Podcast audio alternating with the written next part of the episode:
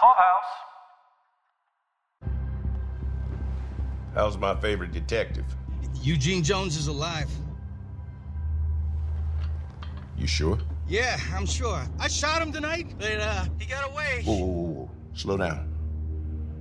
Where's he now? In a hospital. He, everyone's about to find out. Charlie, like, hey, what should we do? Charlie, we're so fucked.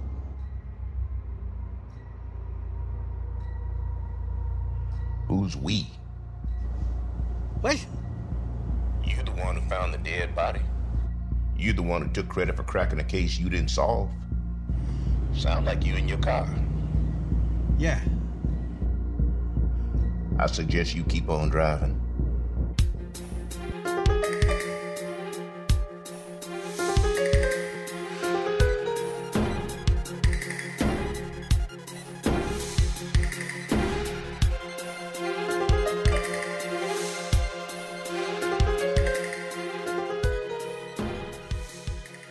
Welcome to Tales from Yaya's, your dedicated after show podcast for Showtime's Your Honor. This is Caroline. And this is Mike. Tonight we're discussing part 17 of Your Honor. Tonight's episode was written by Bill Kane and was directed by Carrie Preston.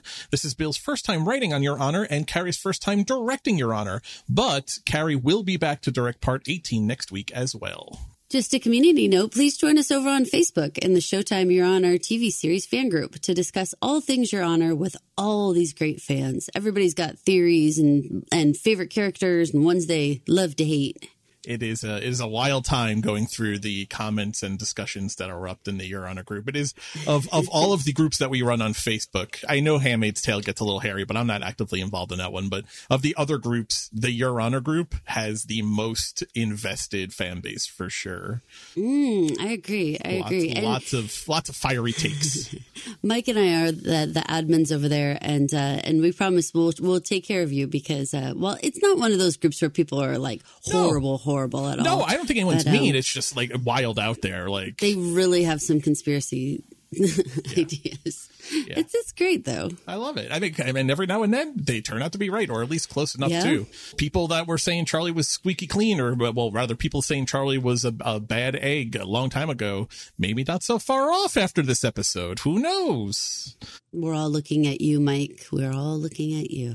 Just a reminder that we assume you have watched this episode, and so you're going to be spoiled if you're listening to this. And also, we're not going to be going step by step through the episode. So if you don't want to be spoiled, pause this, go watch the episode, come back, take a listen, um, and uh, we can get right to it right now. Let's do it. All right, Caroline, part 17 of a 10 episode season. This was episode 7, but I got to tell you, this one felt like a like a penultimate episode to me. Mm. And you love penultimate things. I do and I really love this episode. It felt it felt like the second to last, everything kind of getting set up for a finale, but we still have 3 hours left. So, you know, that, that's good. I, I mean, I'm happy for all of the action and all the moving pieces. We've definitely got some resolution and and some moving moving forward in this episode. What what's your 10,000 foot take? I enjoyed the episode very much. I agree with you. So many things happened and it really pushed the story along. While we're covering uh, 1923 and we're having a lot of gripes about starting storylines and ending storylines, Your Honor has really a good handle on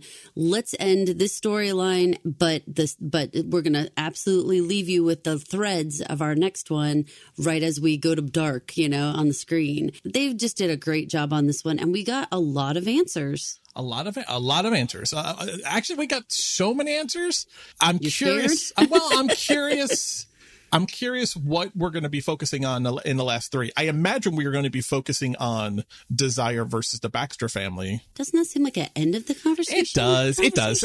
So let's put a button in this. What do you We'll- jump we'll- in the entire episode just to just hop right into predictions? I'm, I'm What trying are to be. you trying to pull here? I'm trying to be deadly efficient today. Uh, you- what you know? One thing I noticed, I when we were going when I was watching this episode, and I watched it a couple of times. Everyone's keeping tabs in this episode. This is purely purely an observation, but I feel like everyone in this episode had their police scanner on, and was monitoring Yeah. the night's activities. This felt like almost like a John Wick or some kind of like crime movie where everything is happening at nighttime. It all happens Yes. in one night and everyone has their police scanners on. I felt like we heard a lot of squawking in this episode. That's something that I've actually seen a lot in our Facebook group of people talking about that the screen seems to be getting darker and darker and darker um, because they're they're having a harder time seeing everything because all of the actions happening at night and especially in this one that the, all, a lot of the under the bridge scenes were very dark on the screen. It was it was pretty rough to see any real details there. Yeah. I mean, I think there's a theory in the industry right now that the darker you make your screen, the more dramatic it is. Oh my God! Can I introduce you to Handmaid's Tale? Well, Handmaid's Tale, Game of Thrones, House of the Dragon. I, I mean, Even The Last of Us, I would say, is get, it gets darker and darker and darker. It's very true. There's a thing when you start a brand new video game. One of the settings in modern video games is you have to adjust the brightness of your screen. The way they do it is they they put an image on the screen and they say keep sliding this until you can barely see it. And that is Wow. that is how it adjusts to the brightness of your screen, and it and the game adjusts accordingly. I feel like That's all of television has adjusted to barely see what's happening as equating to uh, good good storytelling. That would be so cool if at the beginning of, of television shows they did that, where they were like, they were like, go ahead and adjust it to your to your comfort level. Basically, I love that. I, it's like one of those things where you just like like on your phone, especially as you get older. Oh, I do that you have to turn constantly. the I'm brightness so all the way up on your phone. Yeah. How many times do I go to do that? It's already all the way up, and I'm like, oh, I hang my head a little. Where is the bright as the sun setting? That's what I'm looking for. what is? My retinas need more help. yes, I am not a cat. I cannot dilate my pupils so ah, wide. Funny, very Anyway, funny. let's talk about episode themes. There was a, I think there was a good episode theme in this one of unraveling. I, I feel like our characters are really getting pushed to their limits. Uh, Rudy obviously is is unhinged and increasingly so in this episode. I think Big Mo is starting to feel some heat and some pressure, whether or not she even realizes the extent of it. But also Michael, that scene where he finally breaks down on the bus towards the end of it. Everyone is at their their wits end or or getting very close to their wits end now as we approach the end of this season and maybe the end of the series. Okay, so let me throw. I see. I was actually taking unraveling to actually also be like some closure because unraveling kind of sounds like like really like kind of losing control, which I definitely agree. Like say like Big Mo, but like with Michael, I mean, I think that crying, yes, it was unraveling, but it was also just like this flood of relief. Like everything with with Robin's entire mystery was finally put to rest, and so there was some closure there that I I wasn't taking it like he was breaking down unravel style. I was taking it like he was finally finally able to just let it all go. Right. Well, well yes. And, and there is something very cathartic when you've been holding it all in and you finally get to cry. We saw this actually in 1923, not to talk about that show, but there's a character who has been abused and abused and abused all season long. And she finally got free of it. And the first moment she had, quiet moment she had, she just broke down into tears.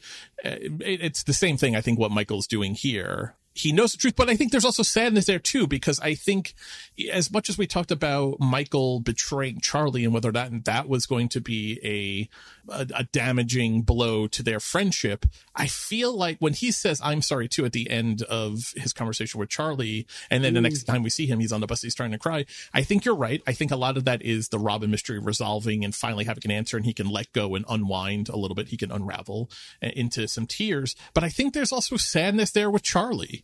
Oh, yes, yes. And some of this, you could say unraveled the mystery, right? And and that included how many different people were involved with Robin and even people right under his nose that, you know, like Charlie, you know, like the mystery was unraveled, you know, or, or all the lies got unraveled too. Also we have to we can't undersell this is the second time this season and and in timeline probably the second time in a couple of weeks not more than two or three weeks i would say that he's had a gun held to his head a, a loaded gun held to his head cocked and ready to kill him so you know he's going through some stuff michael's having quite the time since he's gotten out of prison I can't believe he didn't have to change his pants after that. I would, I would be dying. Uh, let's talk. Let's start with Michael and Detective Beckwith, or no longer Detective Beckwith. Uh, I want to take a little bit of a lap here because we called the possibility that he was probably not a detective, and maybe that's why we hadn't seen him any longer. And it seems like he's been demoted to a patrolman. So I think that maybe explains, maybe not satisfactory to you because I don't know. I I'm, we're gonna I'm gonna ask you in one second if Oh, that was jeez. satisfactory to you, but I think it satisfied me as to why we hadn't seen him like we had seen Detective Rudy Cunningham and Detective Nancy Costello and Detective what's the the Baxter's Cusack. Cusack, and and and Lieutenant Cusack, Detective Cusack we've only really seen detectives. So this guy is just a patrolman in a squad car working the beat. So that maybe makes sense why we hadn't seen him. Does that satisfy that? Because that, that was a little bit of a storytelling issue we had with last week. You know, to be honest with you, because they did such a great job of answering so many questions, for whatever reason this time, I'm 100% willing to like let it go that, you know, he kind of popped up at the end. I know I talked a lot in the last episode about feeling a little like, don't give us a mystery without also making sure we have a pool of the viable suspects. Don't like throw a suspect in at the last second. I guess I'm okay. I, my heart is actually pretty settled with the fact that we couldn't have figured it out because Beckwith wasn't wasn't shown to us until his name was already said. So we couldn't have figured out the mystery because there was the added mystery of who ordered the hit and you called that and that was a good payoff. So it, there was kind of a trade there on that. And I was and I was fine with it cuz storytelling wise it was all very satisfying. The show gets knocked sometimes by people, not by us. I think, I don't think it's really an issue that we have, but I, I see it on social media and, and Reddit and, and Facebook sometimes about the pacing of the show and the writing of the show and the tone of the show. I disagree with all of those things. I think this is a thoughtful crime thriller show and and and I, I think generally it paces well. I actually find the dialogue and i find the acting really excellent on the show. No more so was that on display for me than the entire ride to nowhere in the back of the cop car the the way that they chose to do the camera work with you know Michael being in the rearview mirror and you know the way that he would like look up to him up front and stuff like it was all very suspenseful. I think they did a great job with making us you know feel the tension and real stakes. It is episode 17. You know we didn't think Michael would go out you know before 20, but you had some real concern that how would he possibly get out of this situation. So I think it was really great the way that they handled it and, and made us feel every bit of like, oh my God, oh my God. I mean, well, just when the light hit the Beck, the Beckwith, um, name badge, I was like, oh my God. I mean, of course we knew it had to be him, but still it was like, oh my God, oh my God, you know? You don't happen to know Detective Nancy Costello, do you? I'm not sure. What department? Homicide. Gonna ring a bell. She a friend of yours? Sort of. I met her a couple of years ago when she was investigating the murder of my wife. I'm sorry to hear about that.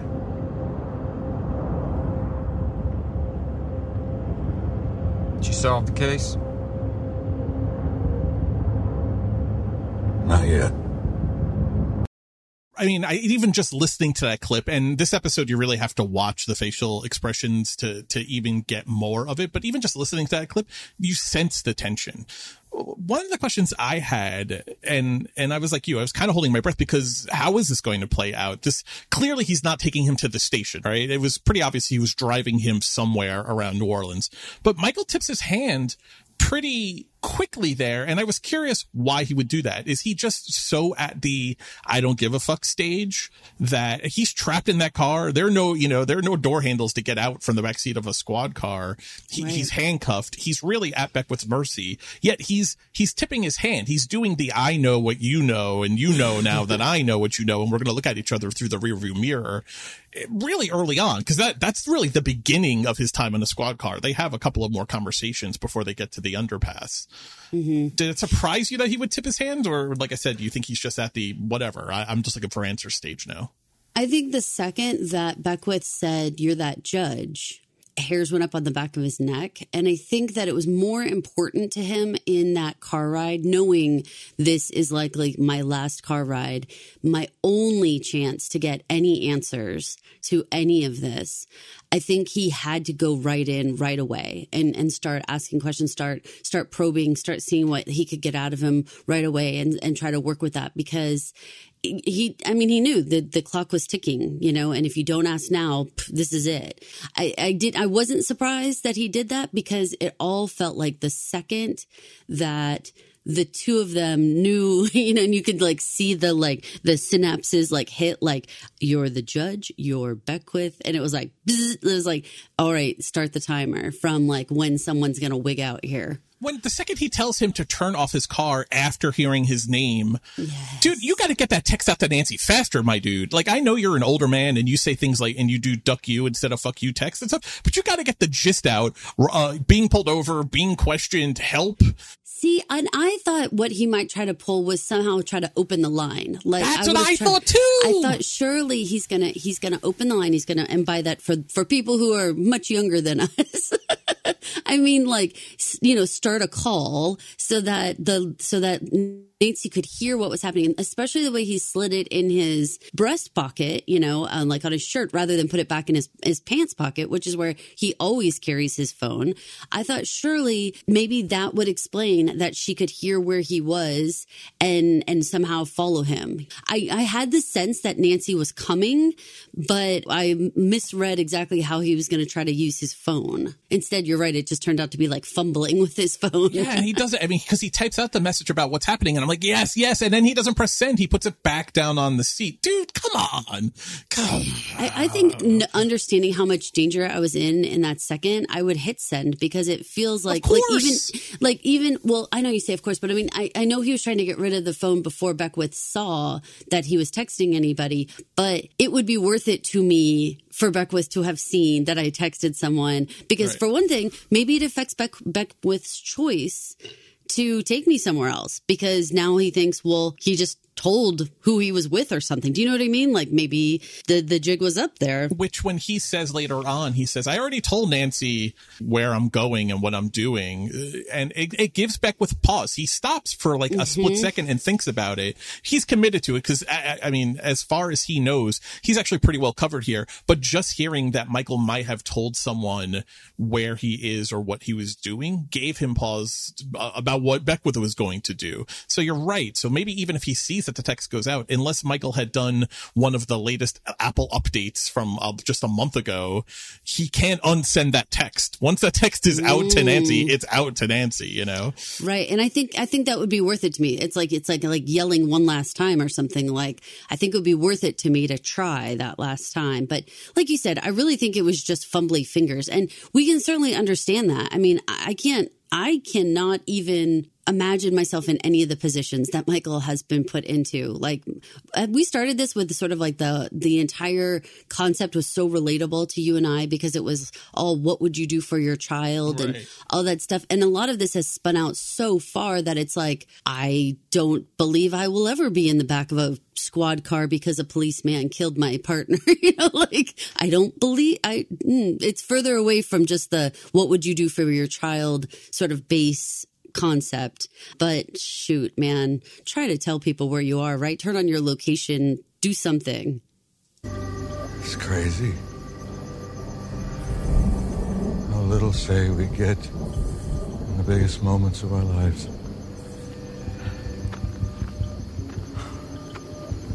When they come for you, know that it's my death that led them to.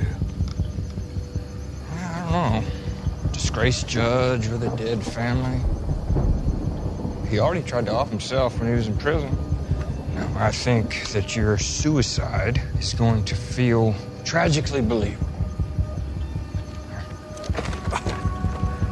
Let's just get your prints on here.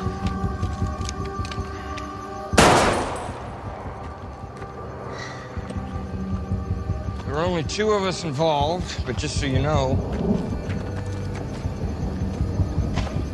I was the one that got her.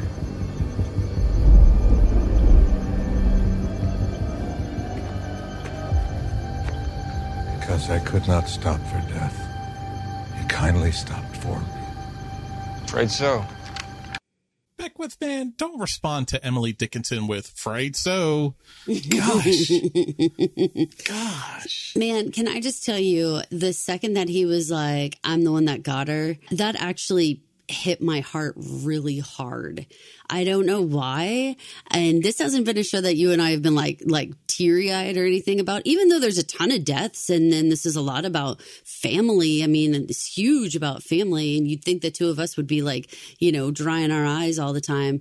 We're all cried out on our other podcasts. We kind of are. Man, that line though, it really hit my heart. The total just lack of of any type of of care or just being sorry at all, you know, that that this all happened or anything like Gloating about it, the opposite of any kind of yeah, sorrow. that he made it there first, you know, kind of thing and it was like, "Oh my god." Like it was such a simple line, but it really it really got me. Can I tell you the thing that hit me the most from that clip was when he says Michael being found having committed suicide in that scenario would be tragic believable, tragically believable. He's a hundred percent right. That actually is the thing that got to me was the the spiral Michael has found himself in, the choices he has made, and the consequences of his actions. The little control he has over where he is now, even, which is how he starts that clip. How how little control we have over the biggest moments of our lives. I mean, that's often true. Think about, especially when it's always in a negative way. Think about the people that get sick and cancer and other terminal illnesses. They have no say. They are not in control of the steering wheel. They are they are but a passenger along these these moments. And as a woman, like I immediately went to things like like childbirth. Like you're so out of control of the situation in so many ways. It's it like spins your head, you know, how fast you went from like autonomy to like everyone's like a part of this now, you know? When Charlie and Zeke are, we cut to them right before Michael comes in the room, and they're they're talking about the statement to release about Rudy. They're distancing themselves as far as possible. They're calling him an unscrupulous police officer, and he's one you know, one bad egg doesn't ruin the whole police force. The way they're running from him and making him just this pathetic footnote of criminality. Michael found dead under an underpass. What does anyone say about him? Right? I mean, Rudy was an asset to Charlie for a long time, unscrupulous or not and this is this is what his footnote's going to be as far as Charlie's concerned. What does Charlie say about Michael? Disgraced judge, really no friend of mine. You know how how how quickly we could be cast aside as death stops to pick us up for the carriage ride. And just erased. Well, just erased it. Because I mean, like, like we don't even have an actress that plays Robin, you know, for us to see or have ever experienced. There's, there's been no like flashback memories or anything like that. Like, you know, once she was, she was gone, it's like erased, you know, from from our story. That poem, uh, Because I Could Not Stop for Death, uh, is a poem by Emily Dickinson. It was actually first published posthumously in an anthology called Poem Series 1 in 1890. Uh, the- Emily Dickinson's interesting as a character, as a, as a person, because so few of her poems were published while she was alive. She was someone who really didn't, wasn't well known at all until well after she was dead. But this one always is just a haunting one. And Michael recites the first two lines, Because I could not stop for death, he kindly stopped for me. The carriage held but just ourselves and immortality. We slowly drove, he knew no haste, and I had put away my labor and my leisure too for his civility. It's depressing, like all, uh, like and and morose and dark and macabre, like a lot of Emily Dickinson poems are. I, I think it's on this theme of we have so little control so often at the end moments, right? Even in this poem, death is carrying us on this final voy- voyage. We're not being partners. We're not going into it together. I'm riding along with death. And here you have Michael being this passenger on the Beckwith ride at the end in his final moments until Nancy comes and saves the day. Did that did that surprise you? Did it surprise you that she was that she was going to use being able to track him on Olivia's phone. Olivia finally came through and did something useful by giving him a trackable phone uh, to save him. The mechanism by which she tracked him surprised me. I had no part of me was thinking about Olivia's phone and that tracking device. I really thought there was going to be something about him trying, like making that call, plus like you know maybe Beckwith maybe having called into the station for for when he had, like first pulled him over. Somehow Nancy was going to put it together. I I I did feel that between his cell phone and starting to text her and her waiting for him and all this stuff, like she seemed like the most likely person to come save the day. She's a smart, smart character who has always been able to like read between the lines and figure out what was happening, even when no one else could. That's the only person my hope was pinned on, but I did not, I did not see the Olivia phone come in. Did you see that as the, as the reason why Nancy makes it there? I, had a fleeting thought when she couldn't get in touch with him and then she sees the bubbles and then they disappear the focus on the phone made me think that she would track the phone or like try and ping the cell, cell tower. I have no idea how real time that can be done, you know, right. in, in, in, in, reality. I mean, I know in, in cop shows and in movies, it's something that is magically happened by the tech nerd, like they're triangulating signals. Right, right. They have to go find the guy who's eating Cheetos.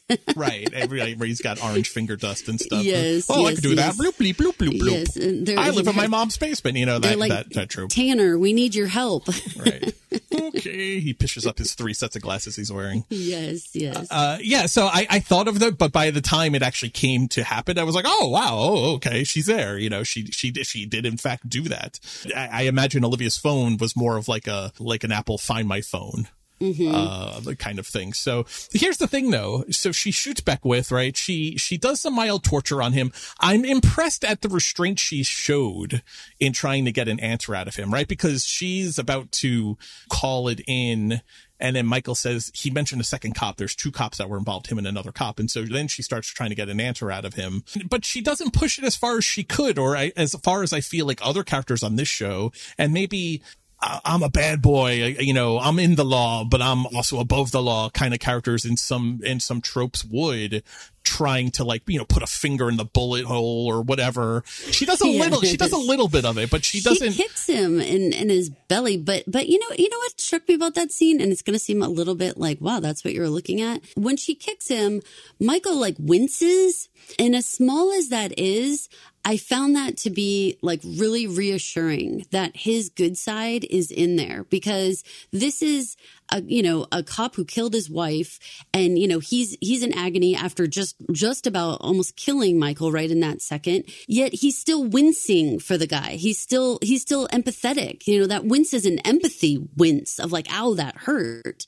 He's not so numbed out. He's not so malicious or vengeful or, or whatever that he wants this man to suffer. He actually still recoils at this man suffering. That was a good sign to me that maybe, you know, Michael's really still in there there. That is a good catch. Uh, that's a good catch. I don't know that a lot of people are going to make. The, the thing I picked up on, there's a moment where he scrambles and picks up Beckwith's gun and he starts holding it on him. And it made me think for a second that if Nancy, cause Nancy was being a little light touch trying to get an answer about the, the cop that helped him, which for Michael is a big deal because Beckwith is not acting alone and there were answers. Beckwith didn't come up with this hit. You know, it came from a higher up. Look at, watch it again. And he kind of, he's shaking a little bit, but he's holding his gun on Beckwith.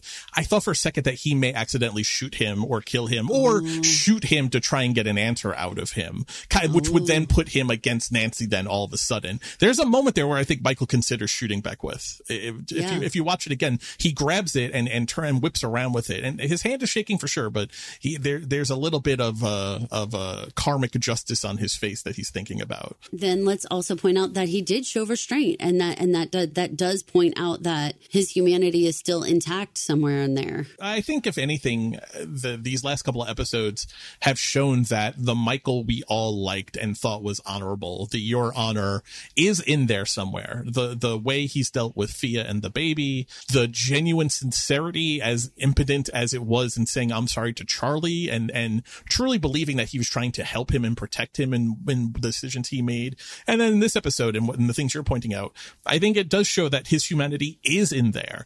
That maybe he just needs a reason to live to try and be that man of honor again versus just a a skin flap in the you know in the world with no purpose and no direction. I also like the idea that that there's always time for redemption. There's mm. always time to make the right choice. Yes. You know, I mean, Michael's made a lot of choices that we felt like, oh no, you know, and and he felt like, oh no, why did I go down this path? But here he is. He's in control. He's in possession of the gun, but he doesn't kill the guy. I see a lot of Eugene kind of of feels there of trying to maintain some amount of, of what's right and what's wrong. And, and just because you made, you know, some bad decisions doesn't mean you can't still make good decisions. Here's the thing that I can't get my my head around in this scene.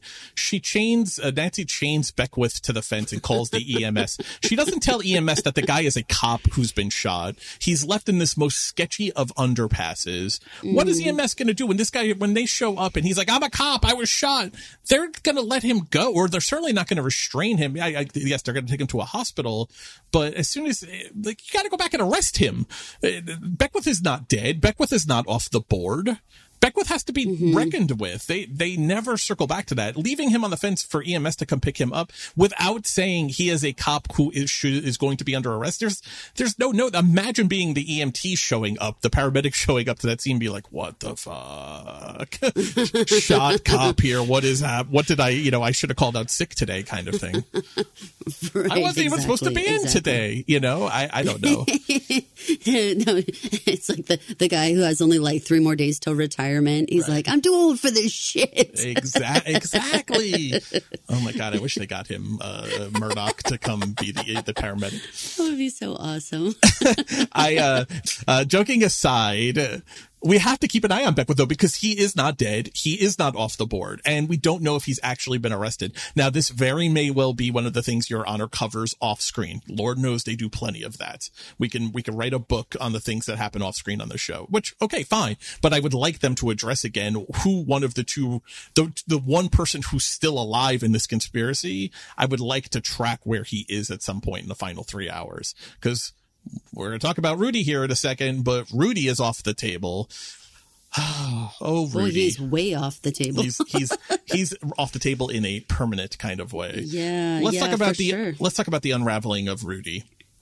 Uh, that ends with that final confrontation with Nancy in his um, house. Let's play a couple of Rudy clips here. This is the unraveling of Rudy as I saw it, and and let's put them all together.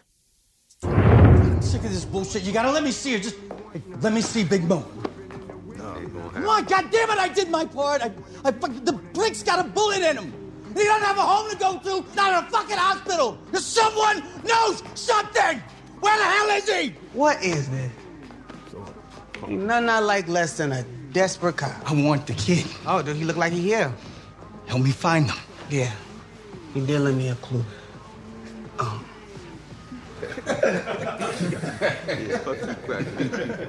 this is worse for you than it is for me. And why you the only one sweat? Hey, we made a deal. Mm. You disappear the kid, mm. and I find a body. Yeah. Almost seems as if it's a bad idea for a cop to stake his entire career on a handshake with a crooked politician and a gangster. Interesting that Mo refers to herself there as a gangster instead of like a drug dealer. I feel like that's an elevated way of looking at herself. And, and I think says a lot about who she is and uh, how she views herself. But we're not talking about Big Mo yet. I want to focus on the Rudy here. This is unhinged. He is in the thick of the Desire headquarters by himself, literally surrounded by all of the members of Desire and he is just going off here. I mean, the clip ends, but he says "fuck you" and then spits on the floor before storming out of Buffa's. That is not the kind of rational behavior I think uh, he would ever normally go into that place with. He's starting to lose it in this scene. He's absolutely losing it. He understands the pressure of what's going on, like that this is being unraveled and he has been involved in a lot of things. This is finally the time where he's like looking back at the people who hired him for protection. It's a sad but kind of funny, like tragic kind of choice that he's turning back at the people who he's done all their dirty work and expecting allegiance from them right. to protect him. And it was like, oh, honey, that was never how this was going to work. Like the second you were, you were made, pfft, we don't care. You know, you're out. Like you're of no use to us. We're we're not going to come swooping in and save you.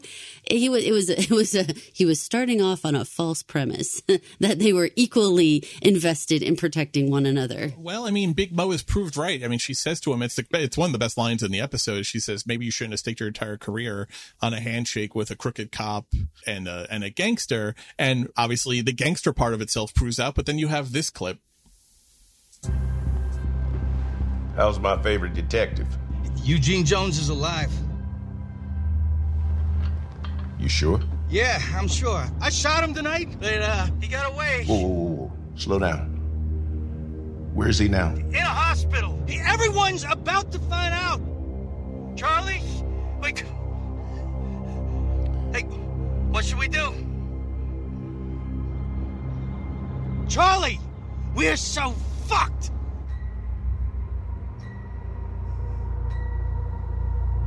Who's we? What? You the one who found the dead body?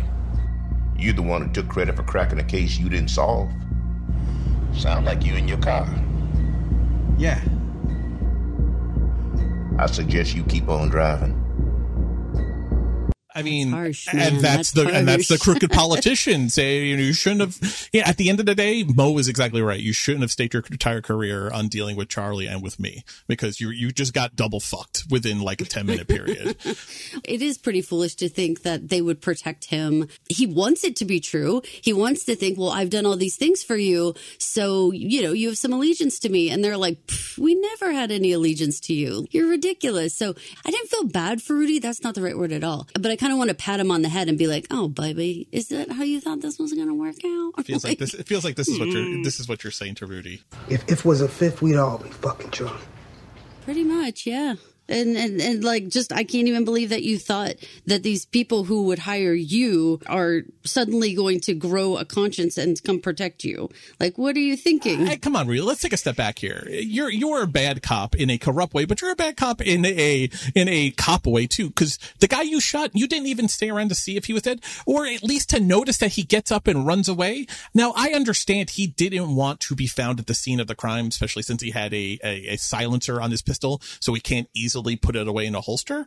But good lord, man! At least make sure the guy, the kid, doesn't get up and run away. Eugene is not winning any track races. I mean, you should have noticed.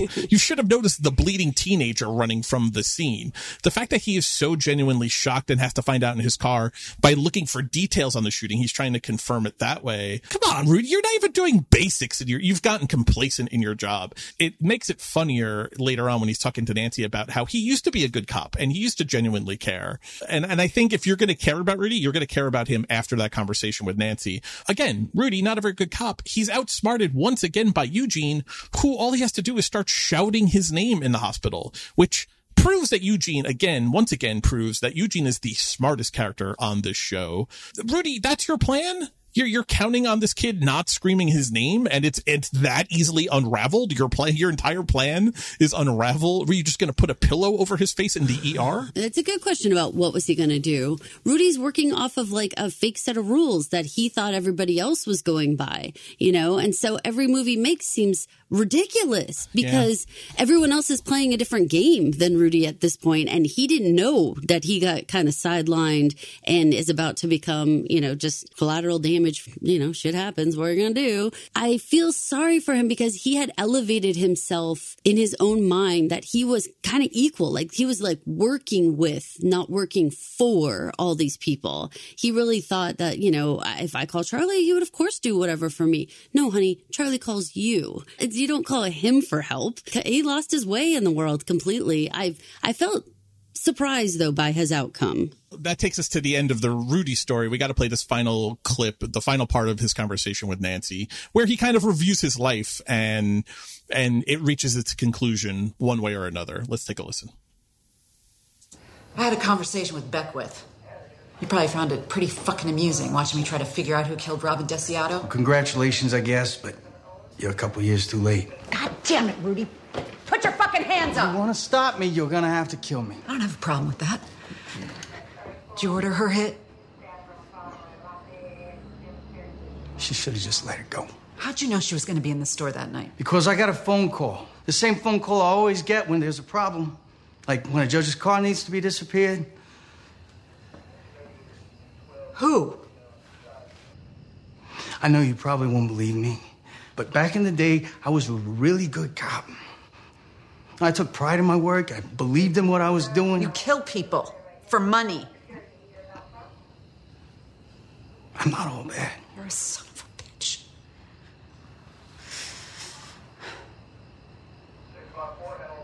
I know something's got to happen here. But I'm not going to prison.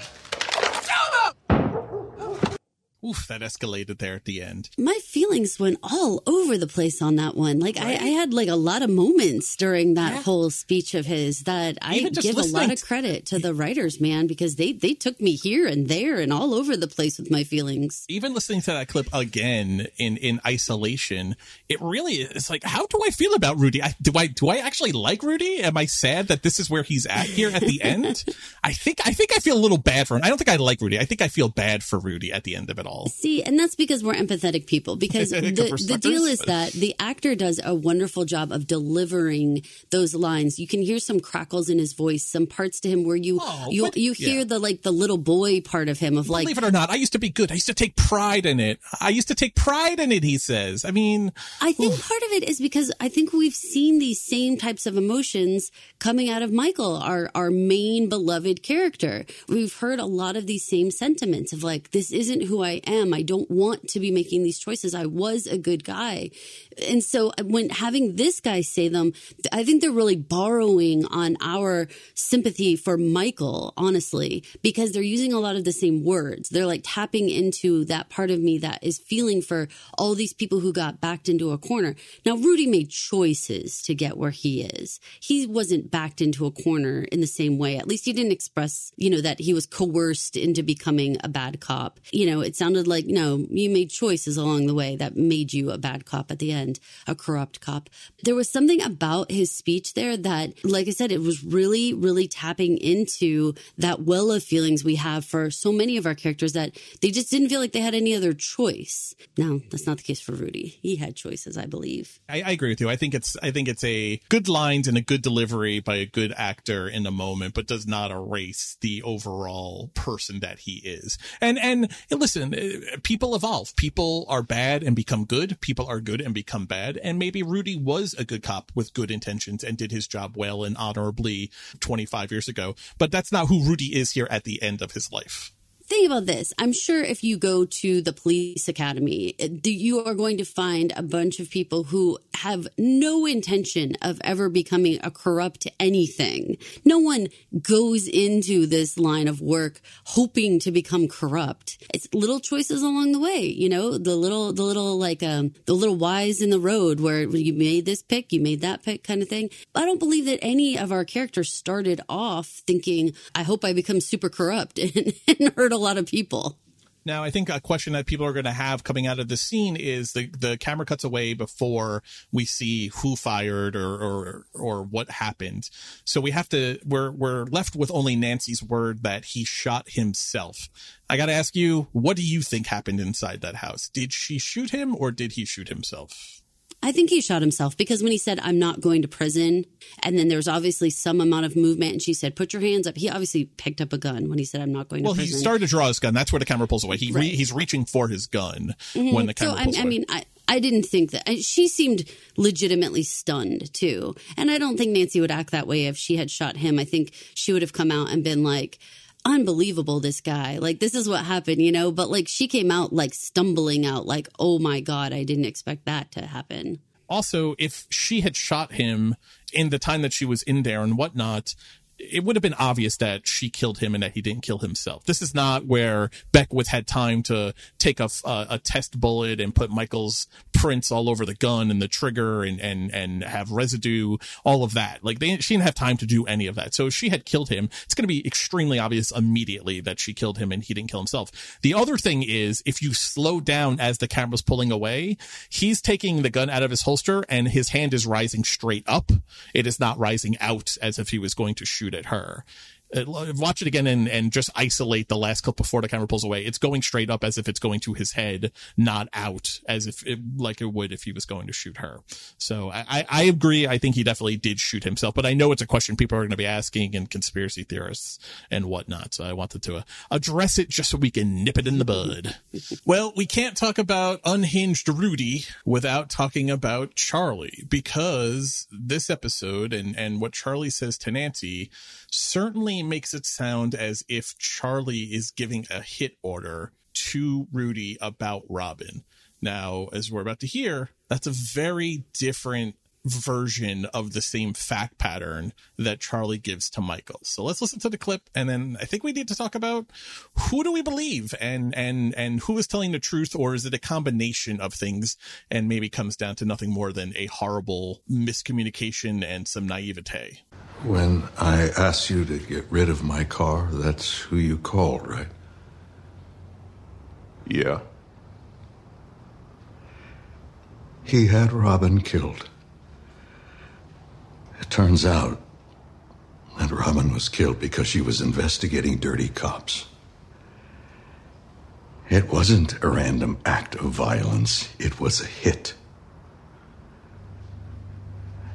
And before Robin left the house that night, I overheard her make a telephone call. Michael. And that call was to you, wasn't it? She wanted to know if I had any contacts in the police department. And you called Rudy Cunningham. Well, I, I called the guy I called. Well, I was trying to help her. I had no idea. You didn't connect those dots. If I had known, I, I would have come forward with it.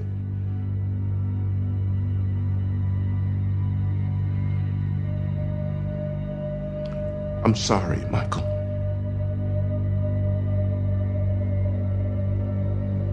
Me too. As a threshold matter, I think we have to establish that Michael himself does not seem to be accusing Charlie of placing a hit on Robin.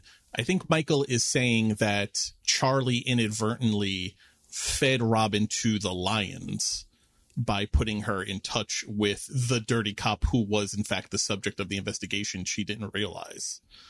Is that your read on it? And then uh, take it a step further. I'm curious to see what do you think of Charlie's version of the facts? I think that what Michael's taking umbrage with is a little less of the actual like phone call in the in the moment, but that the moment that Robin was found dead, how did Charlie not come forward and come to Michael and say, you know, she called me that night, regardless of the rest of the stuff? Like, why wouldn't you come forward and say, I talked to her, you know, at whatever it was, 9 p.m. or something like that, you know? And like the fact that he's even just like didn't even volunteer that part feels like he knows he's guilty that he put her in that position. You and I had talked about, and, and I kind of argued with you that I didn't ever think that that Charlie was putting a hit on Robin in retaliation for having an affair on behalf of his best friend Michael. Like I never thought that was the path. I think that it's reasonable to say Charlie's a smart guy. He gets this call from Robin. He calls Rudy, who he knows is a cop on the take. Robin ends up dead. How do you act like you didn't have any ideas of what could have happened? Right. Even even as far as helping the investigation along, Charlie has to say in that two year period, you know, I spoke to Robin that night. She was working on the story. I gave her Rudy Cunningham's number.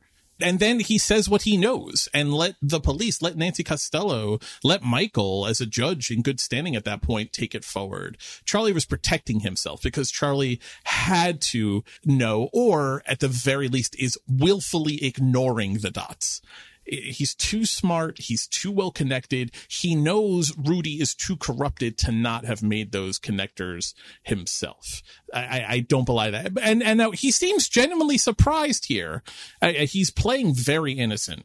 I'm going to stop short of the part of like, you know, did he purposely put Robin into that position? No, I don't, I don't think, think so. so. No, I don't well, think so. but I so think there would be fans who do think so. I think some people who watch this and say, no way. I mean, he absolutely did it. Now, one of the things that we have to remember is that if she is investigating crooked cops, and you know and charlie's got one on his payroll then you know there is a really natural connection to be like well he doesn't want to be uncovered himself either. So it is very much protecting his own interest in getting rid of whomever the reporter was. It's interesting that they made this all so black and white in terms of like, it's not like he didn't know who the reporter was. He knew the reporter was Robin. They could have made it even more muddy, is what I'm saying, is if some sort of anonymous call came to him saying some anonymous reporter, you know, was doing this and is there anyone they can talk to in the police force? Like, you know what I mean? Like they could have made it more confusing, but no, I mean, it was Robin talking to Charlie saying, I'm doing a story. Like it wasn't confusing.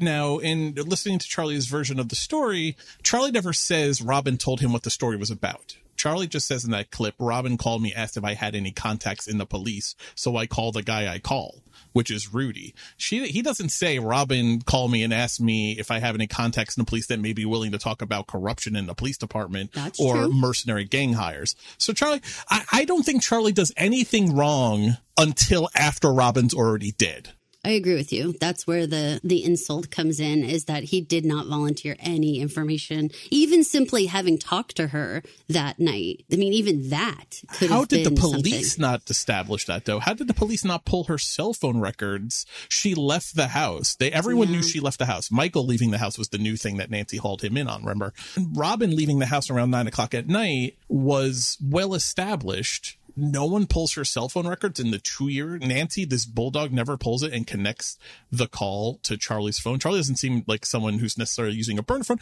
It's they're two friends. Why would it be suspicious? So Right. I, I think I think Charlie doesn't do anything wrong until Robin's already dead, and then all of his failings morally and as a friend come after then. Not coming forward as he was the one who talked to robin the night that she died. As a friend how do you not uh, uh, say that if nothing else? Because i i do think he's in covering his ass mode. If the police Yes. didn't uncover that he was the one who talked to Robin on the cell phone. Why would he come forward if you're trying to protect yourself? Plus the connection to Rudy being dirty. So even if he doesn't make the dot connect the dots like Michael questions him incredulously here in this clip, even if he doesn't make those dots, there is an element of Charlie is connected to this dirty cop. He knows it. Remember when Michael walks into their office, him and Zeke are burying Rudy posthumously with their statement. You know, one bad cop doesn't ruin all the cops. You know, they're already distancing him and, and burying Rudy in the papers. Charlie knows exactly who he's in bed with. So there's definitely a CYA aspect to what he does afterwards. That's where I think all of his guilt comes from. But the question is, is that a friendship killer though? Well, I thought that's what Michael was actually accusing him of, is exactly what you just said. Like basically the after the fact. The, like, how in the world did you not say anything after the fact? He, I think he's actually giving him a pretty giant pass on the like, you put my wife in danger, you know, like, eh. Right. You put my wife in danger and never talked to me. You were my best friend. You weren't Robin's best friend. How did you not? How did you? How why didn't you call me right after you hung up with her? Right. Right. I mean, that's like a whole part.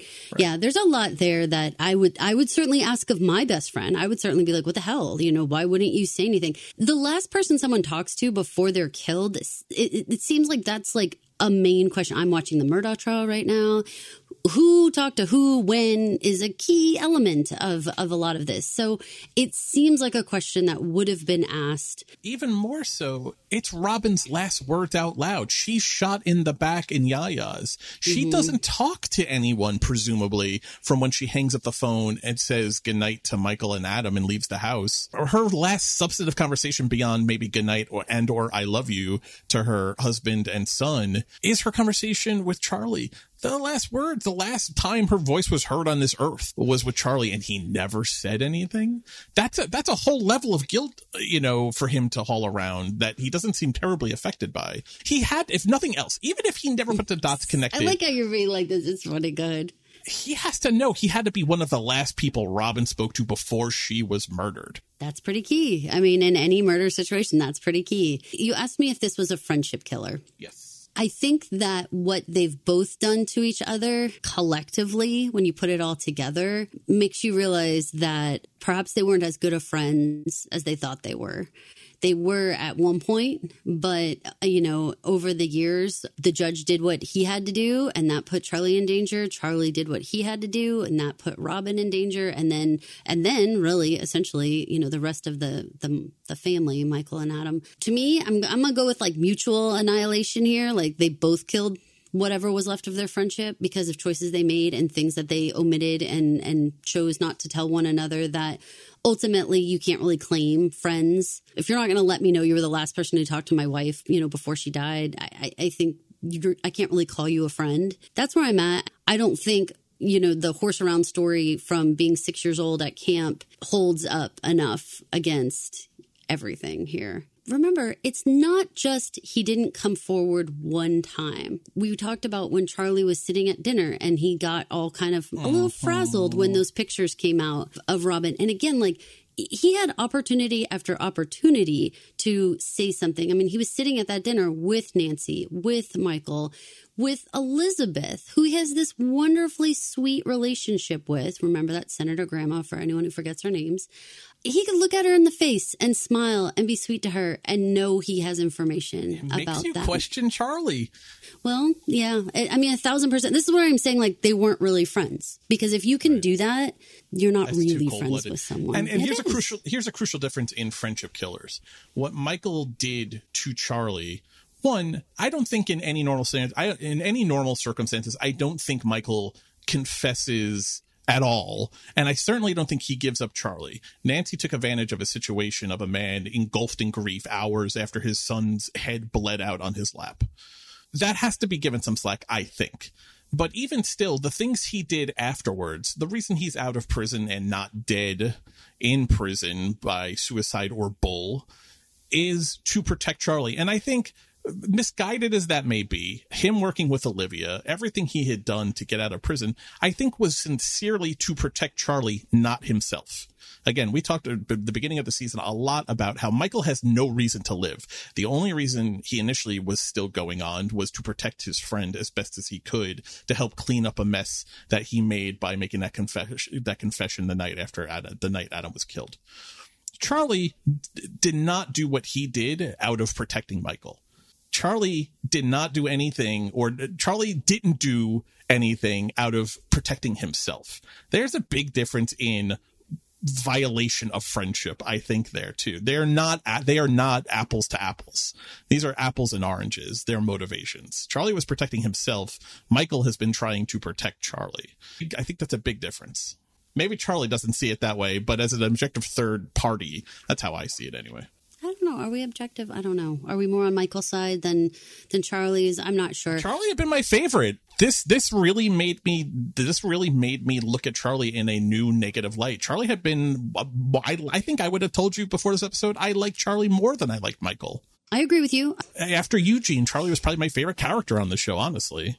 I think he has charisma that absolutely makes you fall in love with him. And there, he has such a big, loving, warm smile. I loved the scenes that we had with Charlie. We are going to have to have a little Charlie retrospective now.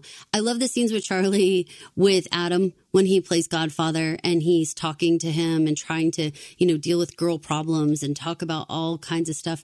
But we probably should have understood the fact that he actually went and like met up with the teacher and was like intimidating to her, we probably should have taken those moments more seriously in terms of like what Charlie was capable of because they did show it to us along the way. He was alarmed when those pictures came out. That was Robin's last roll of, of film. We should have said, hang on a second. That seems like he was more involved. Or, you know, again, like his ability to go and track down the teacher and intimidate her, like that he didn't even delegate that out. He did that himself. Like Charlie was always more capable of things that weren't just quote like helping out, you know, Michael or whatever. Coming back to the whole, it just depends on where you're sitting at the table, what is right and wrong, and what seems to be like the things you need to do and the justifications that we all come up with. I mean, I think this friendship to me, it feels pretty imploded because it's all too like high stakes. I don't I don't think you can go back to this. What do you think? Do you think that they could make amends at some point? Maybe. I mean, we talked earlier in this episode about redemption and how Michael is behaving now is a is a credit towards maybe redemption is never too late. Maybe Charlie can do something or make some overt, overt act for Michael that helps move towards reconciliation. But I think when he says, as he turns his back, I'm sorry too, I think that's Michael saying, at least as of right now, this is all done. I think I think I'm sorry too is about their friendship as a, as much as about anything else in that conversation. I agree with that. I do. I and and it's too bad because again, this is a relationship that we really we really loved, you know? I mean, it's it's hard to find men who have great friendships on the screen and they seem to have this like lifelong, you know, have each other's backs. I guess the have each other's backs part is the part that we always take as a positive and in reality if you're somebody who who is like really intent on having someone else's back, you probably are pretty intent on covering your own ass. That's probably the part we we should have been more scrutinizing. You know, like what if he's willing to do all this for Michael, what is he doing for for himself to get himself ahead? Mm-hmm. We didn't ever really really scrutinize that part. Fuck me. Lee's back. Lee's back, and Lee lives in a really nice apartment. Yeah, but Eugene wrecked that couch, yo. Oh yeah, lots of blood on it, and, and he's, he's, such a sweet boy. He starts to say, I think he starts to say something about getting blood on the couch when he first comes in, and she just tells him to sit. He's he's such a good kid. Are you happy Lee's back? Are you surprised Lee's back? I mean, this was a real come from the grave moment for her, seeing Eugene at her door. Well, as we get into this section, I, I we have a write-in from uh, Paul from Queens, and I wanted to read this into to this portion because I feel like this is a good question. So it says, "I wonder if it's intentional that the bloodiest violence in the show is, is reserved for children. Adults are shown bloodied a little, but Eugene, Adam, and Rocco all have had very bloody on-screen injuries, while Kofi, Lil Mo, Judge D and other adults are just slapped around. Not showing Rudy commit suicide made me think of it. If it's too late in the narrative to introduce the idea that Nancy would have shot him and then called it a suicide, so why not just show it? We've seen a lot of other violence, but it's all with the kids that it gets very bloody and gory. So what do we think about this? This is a this is a great time to talk about this because here's Eugene bleeding out all over the couch. We've never seen that say with Jimmy or Big Mo or anybody else. Like they're never bleeding out all over the place. It's the kids. Terrence, all these guys. So what's up with this? narratively, metaphorically, uh, it's a great comment. It's a great observation and, and a nice 10,000 foot view watching all of the kids interact in the show. I, I, think narratively and metaphorically, for me, it would be the idea that kids pay pay for the sins of their adults in their life.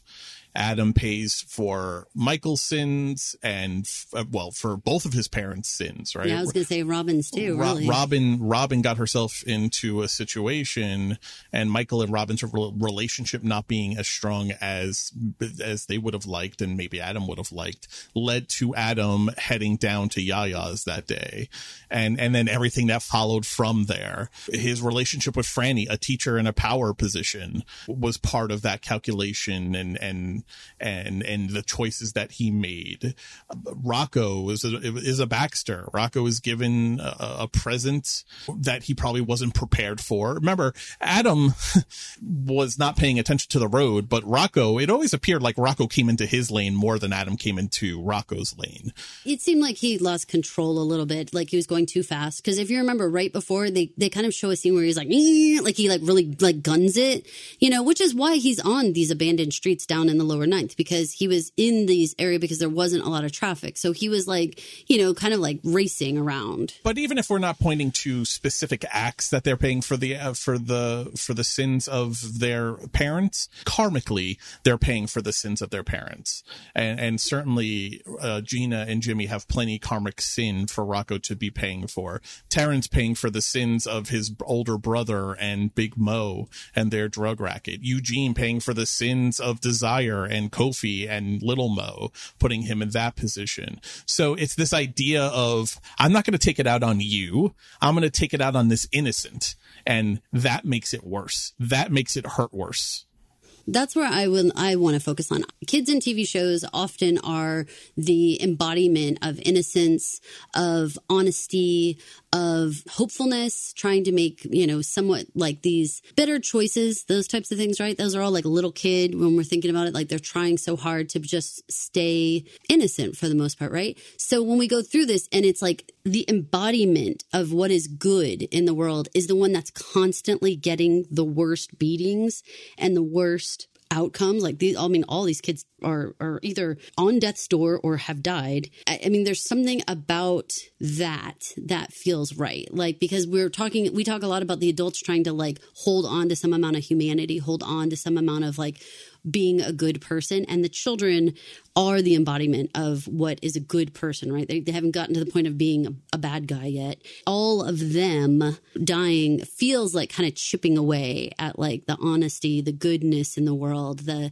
the hope that you have that these people can can be better. The fact that eugene is hanging on so long and didn't die that's probably an interesting conversation now as we get into this in terms of like what do we think? One of the most famous stories coming out of the old testament Testament is God tells Abraham to take his son Isaac up to Mount Moriah and sacrifice him. And Abraham, being a good follower, does. And he takes him up there and he's about to land the killing blow when God stops him and says he's proven his faith. And Isaac is an innocent and, and his father's about to pay with his, pay with his blood to show his fealty to God. It's, it's literally one of the oldest stories going back 7,000 years on this earth of we make innocence pay for our mistakes. And and your honor is catching that in in very darkly lit New Orleans in the 21st century. I think you can also monitor it as like like as people died, things got worse. As the children died, the integrity of all the adults was worse and worse and worse. They made like worse and worse and worse choices. Michael hung in there as long as he could. I mean, he really turned once Adam died. Like it's like then it's like you have another kid. Mm-hmm. We still have little baby Rocco as like our potential like okay he is still the purity here right and he he's introduced back at the end of this episode so it's like here here we have we have a fresh start we we have another innocent here for you to start from the beginning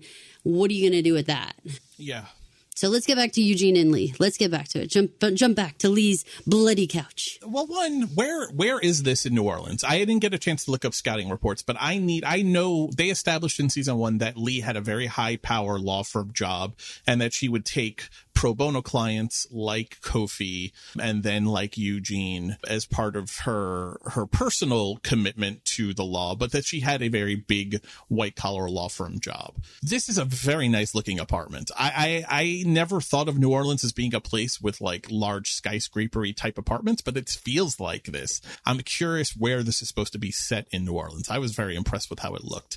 Couch, bloody couch notwithstanding. So if anyone out there knows or anyone out there is familiar we'd love to hear from it because I'm personally curious. Eugene just continues to be this uncorruptible innocent. The thing that struck out for me from this scene, this, this scene where he's bleeding in her apartment, besides her OBGYN friend being extremely chill and, and, dealing with the situation that I would not have wanted anything to deal with was right before he passes out from blood loss is I didn't mean to shoot him. This is what Eugene is thinking about as he is laying dying himself. He's he's he's looking back a year to killing Adam, and his words to Lee, his confessor, is, "I didn't mean to shoot him." What a poor sweet baby. This is what he's worried about with all the shit Eugene has gone through and been put through. These are the words. These are the thoughts in his mind. Man, it, it, that's the kind of thing that makes me teary. I thought it was incredibly sweet that the OBGYN friend continues to try to help. Like she she wants to make this safe. Again, like, you know, adults making choices. I mean, look at Lee and and the doctor friend here. They're looking at each other. This is it, this feels like a mini version of like Michael and Charlie like looking at each other. It's like, what have you got me into? You know, like, what kind of friendship do we have that you're like dragging me into your shit? You know, like there's like these little moments here of like testing your friendships in order to try and help a situation. I was so happy that Lee came back into this because I could not imagine who was left for Eugene to go running to. I, I couldn't come up with it. I know I've been to New Orleans, so I'm familiar with with with the area better. There are definitely like luxury areas that have like maybe not like tall, huge, you know, thirty story skyscrapers, but certainly large ones that they could have been depicting Lee's. I really felt like Lee is so important to the Eugene story. Like she's the one constant who has just been really fair with him and and true to this bitter end that we're getting to like she she when she throws her body across him in the hospital mm. I mean, wow. I mean, again, if you look at the children as the innocents and you look at them as as the the ones that we're all supposed to be protecting, Lee is the one who really came through. That's a huge moment. It, non-dialogue wise, I think it's one of the best moments of this entire episode, which was full of great moments. Her her her sprinting back in slow mo and draping herself over, just purely on putting it together really quickly. One plus one. Eugene screaming so, his name and seeing mm. Rudy without caution or regard for her safety throwing herself on top of him that's a huge fucking moment if you if you're talking about who here is a protector of the innocents Uh, to to the bitter end like i said like because this was getting more and more and more dicey. You know like she knew to trust eugene on some level but this was still crazy. Like she was still trying to like hash this out. Like what what in the hell actually happened here? And yet she didn't let that like not having every single answer stop her from protecting him. And i think that that part is like amazing. So many people have to have to know all the all the whys before they're willing to step in. She was willing to literally throw herself in front of a bullet and ask questions later.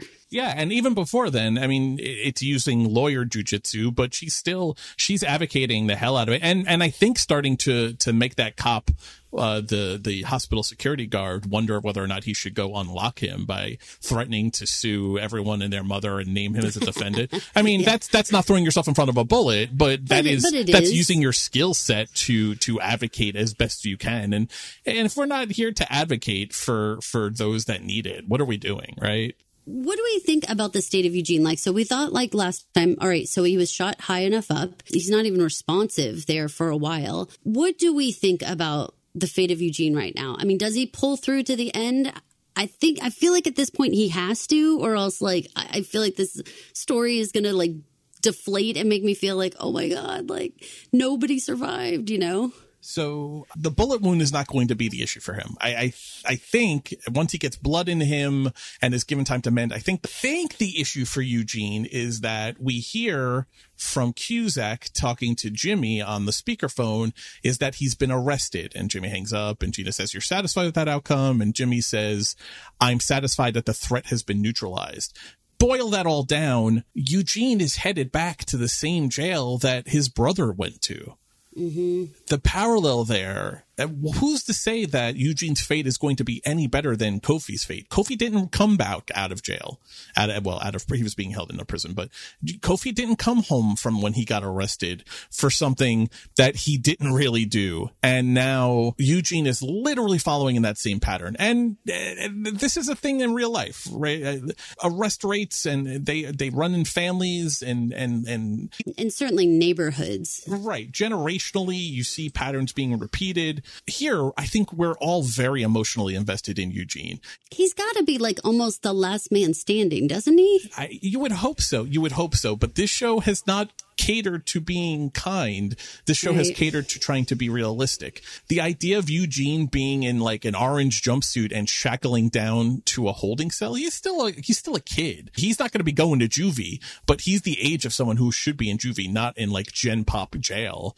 Right. That has to reduce his his his survival odds, unfortunately. I want to be clear, especially for other listeners and whatnot. So why would Eugene go to jail for doing what?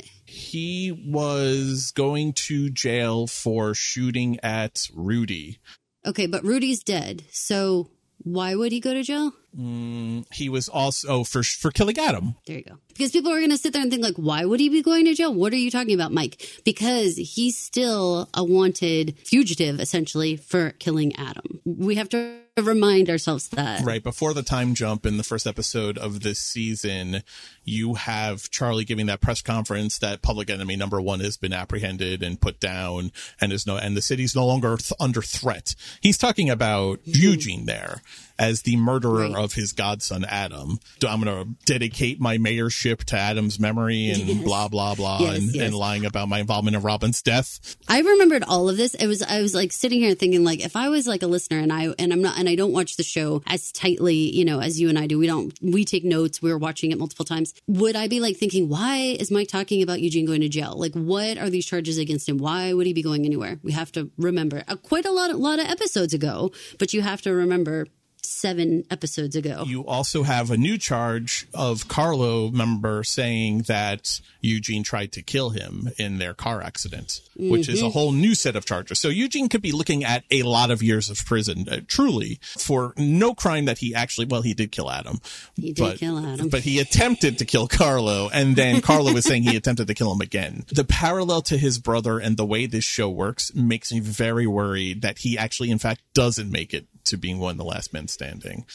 I, I agree with you. I keep thinking of the scene where he's walking and he has like his um, earbuds in or headphones on. I can't exactly remember. And he's like snacking on something and he's, I think, looking at a comic book or whatever. And he's walking towards his house and the house blows up.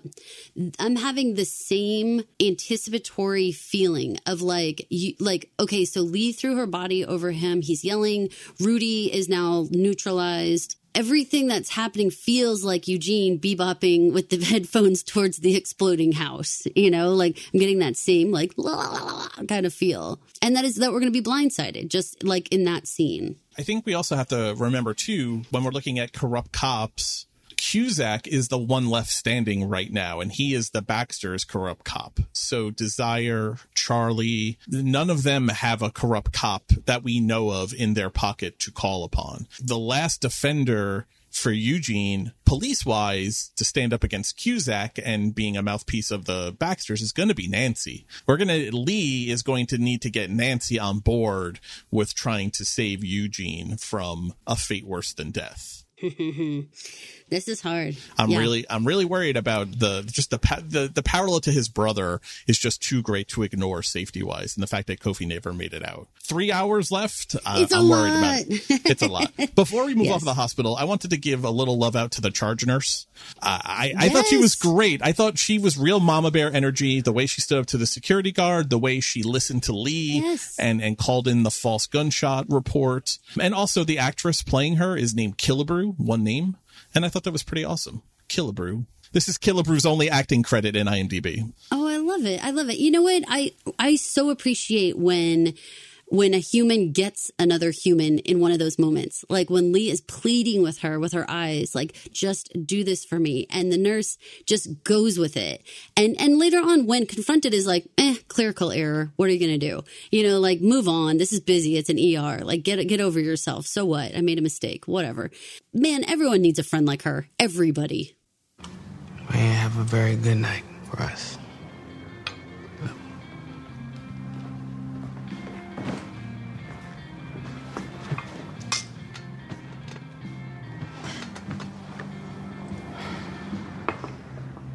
Told all that shit. Sprinkled it throughout the city. And somehow the one body that dropped, dropped dead in the middle of desire. Ooh. Chris' little brother Terrence. Fuck. 13 years old. Snort half a fucking balloon. Thought I cut it enough. Mm-mm. That ain't your fault Chris ain't clean up his own house. I left a balloon for a child to find. That ain't on you. I love that sultry, bluesy jazz music playing in the background. Like, it makes me like squiggle in my seat. Like, as she's talking, I was like, squiggle, squiggle, because I love it. It's so sexy and sultry and like, mm, I love that. I don't know. I know you're a music lover. I don't know if that particular genre hits your heart, but it hits mine. It's the kind of music that just makes you feel like you should be sweating. It feels like it, it feels like a hot summer night. okay, yeah. That's you know, pretty. it feels like it feels like uh, like a summer night that's very warm. That's the kind of music that plays there. If if you're okay, see, and I was feel- going a different, I was going a different route there with your sweatiness, but uh, Oh but no! yeah, well, yeah. that leads to it all. You know, It- it- the see, body's I- touching, skin. Oh, yeah, I just Yeah. see people on a dance floor dance like slinky dancing, you know, real slow and and sassy. Oh, I love it. It's mm, New Orleans is a fun place, man. We should go sometime on a Your Honor uh, field trip. Oh my god, we absolutely need to do a Your Honor walking tour trip. Uh, make Yes. that a, a business write off uh, for sure. Absolutely. yeah, I'm for it. Let's talk about this clip. This clip really, I, I, talked earlier about how I lost a lot of respect for Charlie in this episode, a, a, favorite of mine. Big Mo also, all series has been a favorite of mine. I love, I love the assertive, badass, you know, I don't give a shit what you think attitude she's had, but I really didn't like this, at this position she's taking here, blaming everyone but herself for what happened to Terrence, putting it on Chris, not on her, not taking responsibility and having a real woe is me energy, maybe really lose some respect for Big Mo. And, I, and I've been a staunch, staunch supporter of hers. Tied, tied turn in after that clip. I really didn't like it good leaders don't blame all their soldiers every time something goes wrong. And I think this is a situation that we have seen coming from miles away that once she split her focus and I mean, please, she's spending practically this entire season in the club versus in Buffa's. You know, we've seen her a lot in there and, and just, just that physical location tells you where her mind is and where her energy is being put. Big Mo is absolutely lost all control. And I, I don't, I don't see her making it out of this season, frankly. Maybe she'll jump in front of Eugene metaphorically. I, I, doubt that. I don't think Big Mo's got that in her. I think she's so committed to protecting herself right now. I don't think she could jump no in front redemption? of No, nothing. She can't have a moment. Redemption realizes that you've done something wrong or that you have mm-hmm. hit a rock bottom. And when I'm talking about a, unraveling as an episode theme, I think Big Mo is starting to feel unraveling, but not about what happened to Terrence and Chris.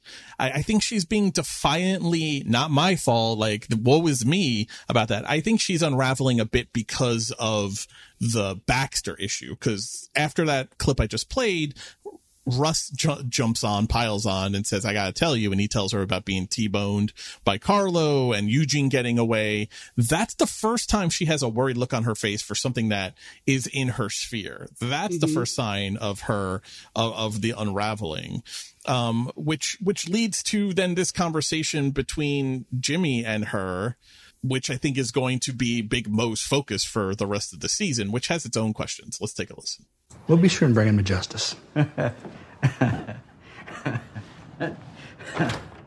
oh, uh, I think we're beyond justice at this point.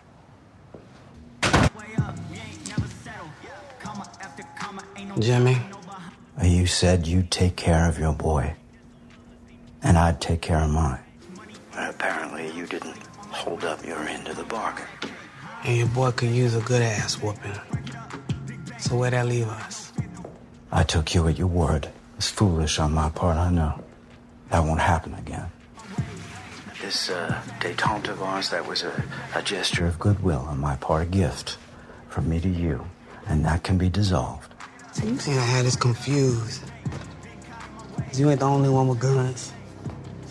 And a ceasefire, just like the fucking tango, takes two. It's true it's very hard to tango by yourself. You just look a little funny if you're trying to tango by yourself. So she's not wrong there. well, we got a coming war. We have a coming war. The detente is over. We have a coming war between the Baxter family and Desire Gang. Based on what's happening in this episode, based on a prediction that you made episodes ago, I'm curious if Big Mo is going to have the support of Desire to wage that war. I don't think she does. I mean, I don't, I don't think she can trust the people who are left, really. I mean, she was, she was person non grata in Chris's house. She has lost all the respect, if she had any, with any of the extended sort of like next level out from her like inner circle. I, I just don't see anybody willing to step forward and, and certainly not like take a bullet for her. Right. I think it's very telling the reception, the the the tale of two Mo's the tale of two modes. She goes to the Carter house and he is not welcome there. I don't want that woman in my house. Chris's mother says. Chris, Chris takes the cash, but doesn't want it. You know, the, um, so this money that my, that killed my brother, I'm supposed to use to bury him now. He won't shake Russ's hand. You know, he tells Big Mo, you're not supposed, you shouldn't be here right now. Like that's all pretty defiant stuff. Now, Big Mo takes that in stride and she says, I'll call the funeral home. She gives him the wad of cash and says, you take care of desire desire, desire to take care of you. Does it though? I don't think Desire's doing a very good job of taking care of any of its members right now. Certainly not Terrence Carter. Where would you run to? Like, would you run to Buffa's if you needed help? Where are you running to the club? Like, where are you running to? I don't, I don't feel like she has like this like den of like answers where you should just run to and, and get all the help you need. Like you, first you got to go track her down, figure out where she's at, and then good luck, like actually getting a chance to to have any real conversation. Yeah, so you have that, and and and then Tale Two Most continues because Little Mo shows up to pay his respects, and he gets a teary reception. Weren't you surprised to see him? I'm very curious about whose bathtub is he in. Good question. What do you think? What did you take of him staring at his desire tattoo? What's the significance there? I have a theory, but I'm curious what yours was. Well, so it looked kind of like mutilated, right? So did they try to like scrape it off or like cut it off? I didn't take that. Oh, see, I thought it was like kind of like Yellowstone, like we're gonna like cut the brand off of you or whatever. Like, I Oh, kind I think he was just all like, fucked up and then being thrown onto the ground, rolling out of a moving car. maybe someone purposely scraped at it, or maybe just the altercation in general scraped it off. But either which way, I think if that represents his loyalty to desire, it's minimal at best. Whatever's left of the tattoo is how much loyalty he has left. Well, that's a good question though, because is it that he no longer has loyalty to desire or he no longer has loyalty to Big Mo? Uh, well, I'm still saying desire as Big Mo, but, Mm, but you're I very yeah. no. You're right. You're right. I I, I appreciate the fact that we may be uh, changing over CEOs as, as A classic forward. Mo d'etat, as it may be. Yes, yes. because you because you can't ignore this clip. So he shows up at the Carter house. He gets a very teary hug and reception from Mrs. Carter. Uh, Chris embraces him, and then these two have a conversation. And note while you're listening to this, dear listeners, the difference in taking responsibility from Big Mo's clip. Where she's talking to Russ, and she puts it on Chris for her brother's death. Listen how little Mo handles the same topic. I should have fought harder to flush that poison when I had the chance. Me too. No. It's not on you. Nah, it's on Big Mo. She care more about that fucking club than her own people.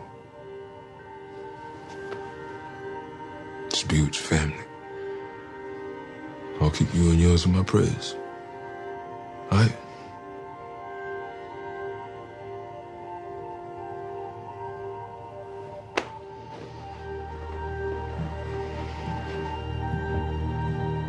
Hey. She can't get away with this shit forever. Little Mo takes responsibility for actions that he actually ended up having nothing to do with, and he is rewarded with Chris's loyalty and a threat, and, like an overt threat against Big Mo. Huge. It's a huge clip. It absolutely is. And and again, I think that Little Mo has always had the little more compassion, a little more empathy, definitely a little more of a soft spot for the kids. We said he was like a little bit of a kid himself, like mm-hmm. remembering where he lived and them like eating cereal together, watching cartoons. He had sort of a little more of a I don't know if it's just sort of arrested development or what, but he he had a little more of a soft spot for kids. So I could see where this would come off extremely genuine to Chris. And, you know, he knew that Lomo had been fighting to keep Eugene safe. So, of course, he would be trying to step up and keeping Terrence safe as well. Yeah. I mean, we're we'll talk about questions for next week and what's left in the season at the end, but this one, guys, you got to put this one on the board. Yeah. Uh, there is there's internal war coming to to Desire as as sure as there is war coming between Desire and the Baxter family. This is going to be one of the big blockbuster topics I think going into the final 3 hours of the show. Speaking of the Baxters, I think we have to get to them. They're really the last ones we haven't really talked about. What did you think of Gina's reaction to Frankie not being around? Uh, Jimmy is very tight-lipped in this episode. He ju- he doesn't say whether Frankie is dead or not. He just says he doesn't work for the family anymore. Gina's whole tract is he was a friend. She she kept saying he was a friend, not that he was an employee, not that he was good at his job, but he was a friend. Sus as hell. It makes me really think they were sleeping together or had slept together at some point because she definitely, her response was like, whoa, whoa, what? Like, my guy's not around anymore. What the hell's with that? But I super loved when she was like, you didn't want to consult me. And he was like, not particularly. I was like, score. and then later on says, I think I knew where you stood with your feelings on Frankie. Because she repeats it. You didn't want to feel Yeah. the need to converse. He's like, no, I, I knew what your opinion was going to be. you you had lodged. I, I'd gotten your notes in the uh, in the suggestion box. Thank you. Exactly, exactly. We all read your comment card, Gina. Loves Frankie over Jimmy. Got it. Right. You sign his name with a heart over the eye. Yes, we all understood. We all saw her notebook in study hall. She was all like Gina plus Frankie equals forever. And Frankie sitting in a tree. K I L L I N G. Oh, look at you. Yeah. See, Look I at did, you. I did a little take on that one. Uh, but uh, so I agree with you. It's sus as hell. Maybe in fact they did sleep to each other, but man, would that have been dumb on Frankie's part. I, I would talk about playing with fire if he had actually done that and been so stupid.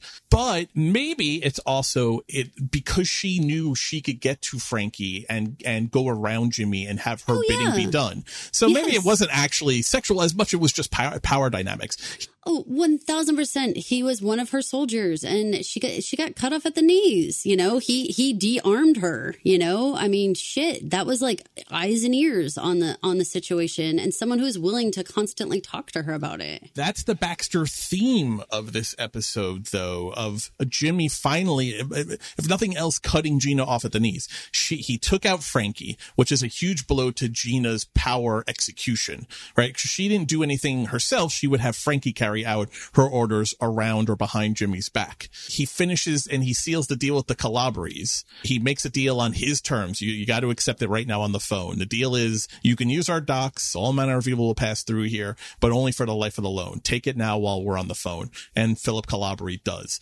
done. That takes out Gina's father, but it, it cuts Gina off at the knees. The master stroke of everything Jimmy does in this episode, though, is that he embraces and promotes Carlo to a substantive position in the family. And the look he gives Gina and Gina gives him when he's hugging Carlo over Carlo's shoulder, chef's kiss. Chef's kiss, because that's really the last card she has to play is being able to control Carlo and his emotions. Jimmy embracing him though? Fuck. Fuck. What is Gina gonna do?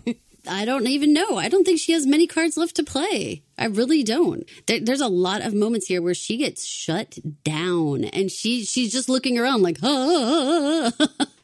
But Gina's not one to take that laying down. I have to think, given three more hours, she's going to have some other hidden cards somewhere. She's got something very violent, suffering for all. there will be violent cards she turns over. You gotta love gonna be like though. a sickle and like the Grim Reaper, and those are the cards. Except for they're all in the face of her father. It's gonna be it's gonna be the Grim Reaper in the face of Carmine Conti with a sickle. You know Jimmy is feeling his oats in this episode. Look at how he's eating that dinner with gusto. Food sounds aside, he is eating that spaghetti like a man who has been on a deserted island for a year. That was crazy how he was like, "Nom, nom, nom, nom," and the way that Gina and and um, Carlo are just staring at him with this combination of like confusion, disgust, gross, dad, like nasty. Also, I like to think in that whole scene, there's one point where Carlo is like curled up in a ball on the couch. He looked like an toddler. Like I was like, what? He's a Muppet. He's a grade A Muppet. How many adult men like curl up like that? Like he he like had his knees up to his chest. Like it was a mess there. Now, the question that I'm not sure about, and I think we have to see how it plays out a little bit more, is this promotion, this embracing of Carlo. Is he technically putting him in Frankie's position? Is Carlo now the formal head of Baxter Family Security, which was Frankie's title? Oof. I feel like that's That feels like too much. bitch Yeah? of a stretch. Yeah. I mean, I don't. Uh, I mean, not. and- But it would also be weird if suddenly Jimmy brings in some new lackey. Like that seems wrong. See, okay, hold on. I'm gonna back this up a little bit. This lack of Frankie creating a complete void in the Baxter family posse makes me really long for my my questions to have been answered last season or even a couple of episodes ago. Like where's the rest of the henchmen? Why are there only one that we ever get to see? Like there should have been like five or six to where we would say well you you know jojo's just gonna step up now you know and be the frankie now there's no one else because they don't show this crew of people that that he has. Yeah, I feel like in season one they showed the occasional henchman that would be in the room with Frankie. There'd be people standing to the side. Right. Yes. And I took those guys to be kind of security. I took them. Well, I took them to be Frankie's guys. They they were they were Yeah. security under Frankie because we learned Frankie here was head of family security because that's Jimmy's line Right. is, and and I haven't felt the secure the family's been very secure lately, which is his code his code for relieving Jimmy uh Frankie of his duties. So, but it seems like too much f- to promote him to that level. It does seem like it's going to be more than just it's going to get Carlo out from watching uh security cameras in the Baxter house, I guess. So do you think Frankie's dead or you think Frankie is like at the unemployment office? Well, that is a good question. That is one of the unanswered questions as we end this episode. Is unclear if Frankie is dead. He looked real fucked up at the end of that episode. At the end of last week's episode, he was in bad, bad shape. Uh, Maybe it doesn't matter. It would only matter if he is still alive and that Gina recruits him to come back. To like pop back up, right? But with three hours left, that doesn't seem right.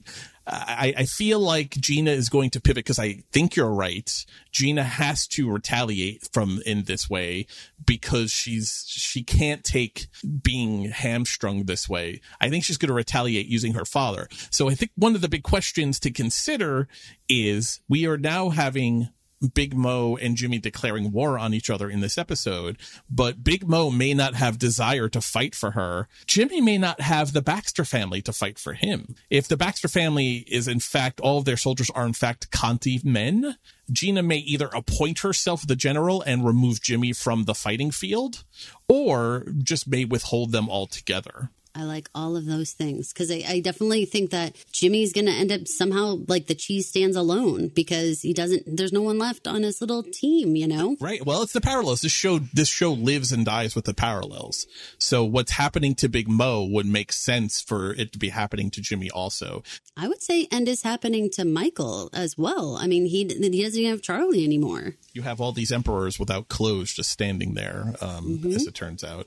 Uh, I, I would be remiss if I didn't play this clip because it's been making me laugh. So we got this is this is Gina. I couldn't wait for you to play this clip. I was, I love this clip. It is me. It is me. Gina at her most exasperated, Caroline at her most exasperated when I don't stop talking. I'm finding your tranquility rather irritating. It's not when you're talking too much. It's it's when I'm pissed off about something and you stay real cool about it. That's exactly how I feel. I find your tranquility rather irritating. like that's exactly. I mean, beautiful, beautifully written, beautifully actually executed. I mean, really, mm, mm, mm, that was solid. I can't see anyone else playing Gina. Hope Davis delivers and embodies this character so well. That takes like four seconds for her to say. That is something that any normal person would have said in like a second or two. She she just makes it such a meal in such a delicious way. Even the, just the phrasing, I I rather irritating. It's it's just so it's so funny, but you honestly feel it. You feel her irritation coming through it. It's coming through your speakers even as you're listening to it. It really makes me laugh because it's so familiar. Oh, Especially with you. You stay so calm when I'm telling you things that like piss me off and I'm like, oh, I'm so upset about this. And you'll be like, everything will be okay. It'll be all right. And then I'm all like, like I find your tranquility rather irritating. like, uh. I'm finding your tranquility rather irritating. I'm going to email you that clip so you can put it on your phone like a soundboard. not only have it on the soundboard though, I need like one of those like things I can clip on like my key my keychain so that I could just play it at any given time. I'm going to go to a Build a Bear and have it put in its chest. You can just squeeze it. Yeah, that would be kind of amazing. Tranquility Bear will call him. It's just it sums it up so well. Now I know we've all been in this position where we're riled up about something and you're talking to somebody and they're staying way too cool to the point where you're like, are you even listening to what I'm saying? Because you can't possibly know the situation and be so calm right now. I mean, we've all been there, right? Certainly you've wanted to like scream this at someone. Oh, sure. It's, it's common. It's it's the exact emotion when you're at a different level than the person next to you. As buoyant as Jimmy is, as getting his groove back as Jimmy is, the one thing he doesn't have a good response to. And Gina is just cycling through all of the issues she could be pissed off at Jimmy about because she always has a list of things that she is upset about how he's handling them. A A through double Z is Fia. Fia remains a problem for the Baxter parents because they don't know where she is. They look for her. She is she is in the wind in this episode. Listen here. When that camera zoomed in on that baptismal outfit in the crib, I squealed and hooted and pointed at the TV and stomped my feet. I was like, burn to the nth degree. Like, you really know how to shove this in their faces. I thought it was brilliant. And could you capture a teenage girl's vile, like nasty little, like, they captured it. They got it dead on. Were you shocked to see that little tiny suit there? Yeah, I, I was shocked more just because it felt very funerally. Oh, you were kind of grossed out? Not grossed out, but unsettled. It felt very much Oh. like this baby isn't here anymore. Ah. Right, the empty suit and shoes in the empty crib. It struck me that Mm. way. I'm Okay. I'm forever paranoid about the loss of children, though. I Oh no, don't say that. Yeah, well. Don't. You know what's the good news? Know what I say to myself all the time? What? I have 20, 20, and 19, and you have almost 15. Mm-hmm. Those are the kiddos. What I say to myself all the time is I got them to 18 and nothing happened. they were not kidnapped. All these horrible things that you worry about kids all the time. Like those were the big worries. And it's like, I literally said it to them out loud. I was like, I got you to this point. Like victory. I take a lap on every one of Tom's birthdays. I take a personal Oh, lap and, and personal celebration. And you're still alive because of me, hombre. You got 15 trips around the sun, son. Ombre, that's when the color changes from like degradation, you know, when it's like pink and turns to purple. That's ombre. I don't even know what you're talking about right now. It's like a color ombres. You're thinking like ombre, like the Spanish word for friend, yes? Yeah, yeah, yeah, yeah, yeah. I'm sorry, I didn't put an accent on it. It's just so funny. Are you talking about freezy freakies? Freaky freakies? What are you talking about? The gloves that would change color, you'd stick them in the snow and they would change they would change shapes and colors.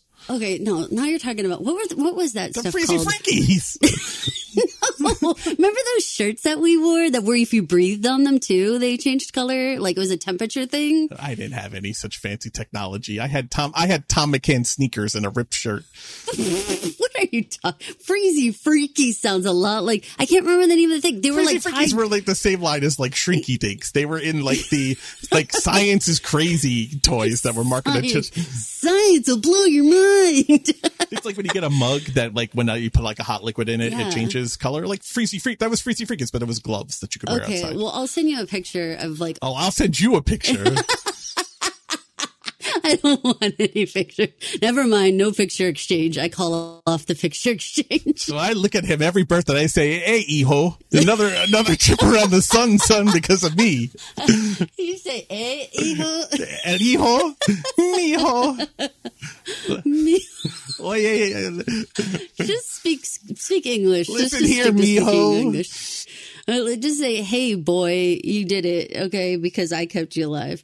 You don't even know. I like take real personal pride in the fact that that I I got them here. Now I have three special needs kids, and they all have issues and stuff. So really, making it is like a yay. But but for real, like all those scary childhood things that you're just scared that we were all like, hold my hand in a parking lot, never get away from me at the carnival. All the things that you're scared about. It's like. Yay, we did it. Jimmy makes one fatal flaw in this episode, as well as as much as he's firing on all cylinders on the topic of Fia. He doesn't have a good answer for Gina, so he falls back on what a confident man, maybe an overconfident man would say. Fia has to come home because she has nowhere else to go. And it's exact that exact moment that you know Fia is going to be going anywhere other than back home that's the hubris of parenting, right? Is the this idea of we know everything that they are capable of doing, and that's exactly the moment when they do some shit you can't predict. Let's let's take a listen to Fia in the church. And my dad was overbearing, to say the least. He's a carpenter. Oh, like Jesus. That's about the only thing they had in common. Anyway, I, uh, I worked for him for several years. And then one day, I said I wanted to do something different. And he laid out how bleak my future would be if I didn't have him to support me. His was the only house I ever lived in. He provided me with everything. I was petrified to leave. But there was one place I knew I belonged. You really do pick your moments and then try to proselytize. My point is, Fia, is if you look at who is in your life,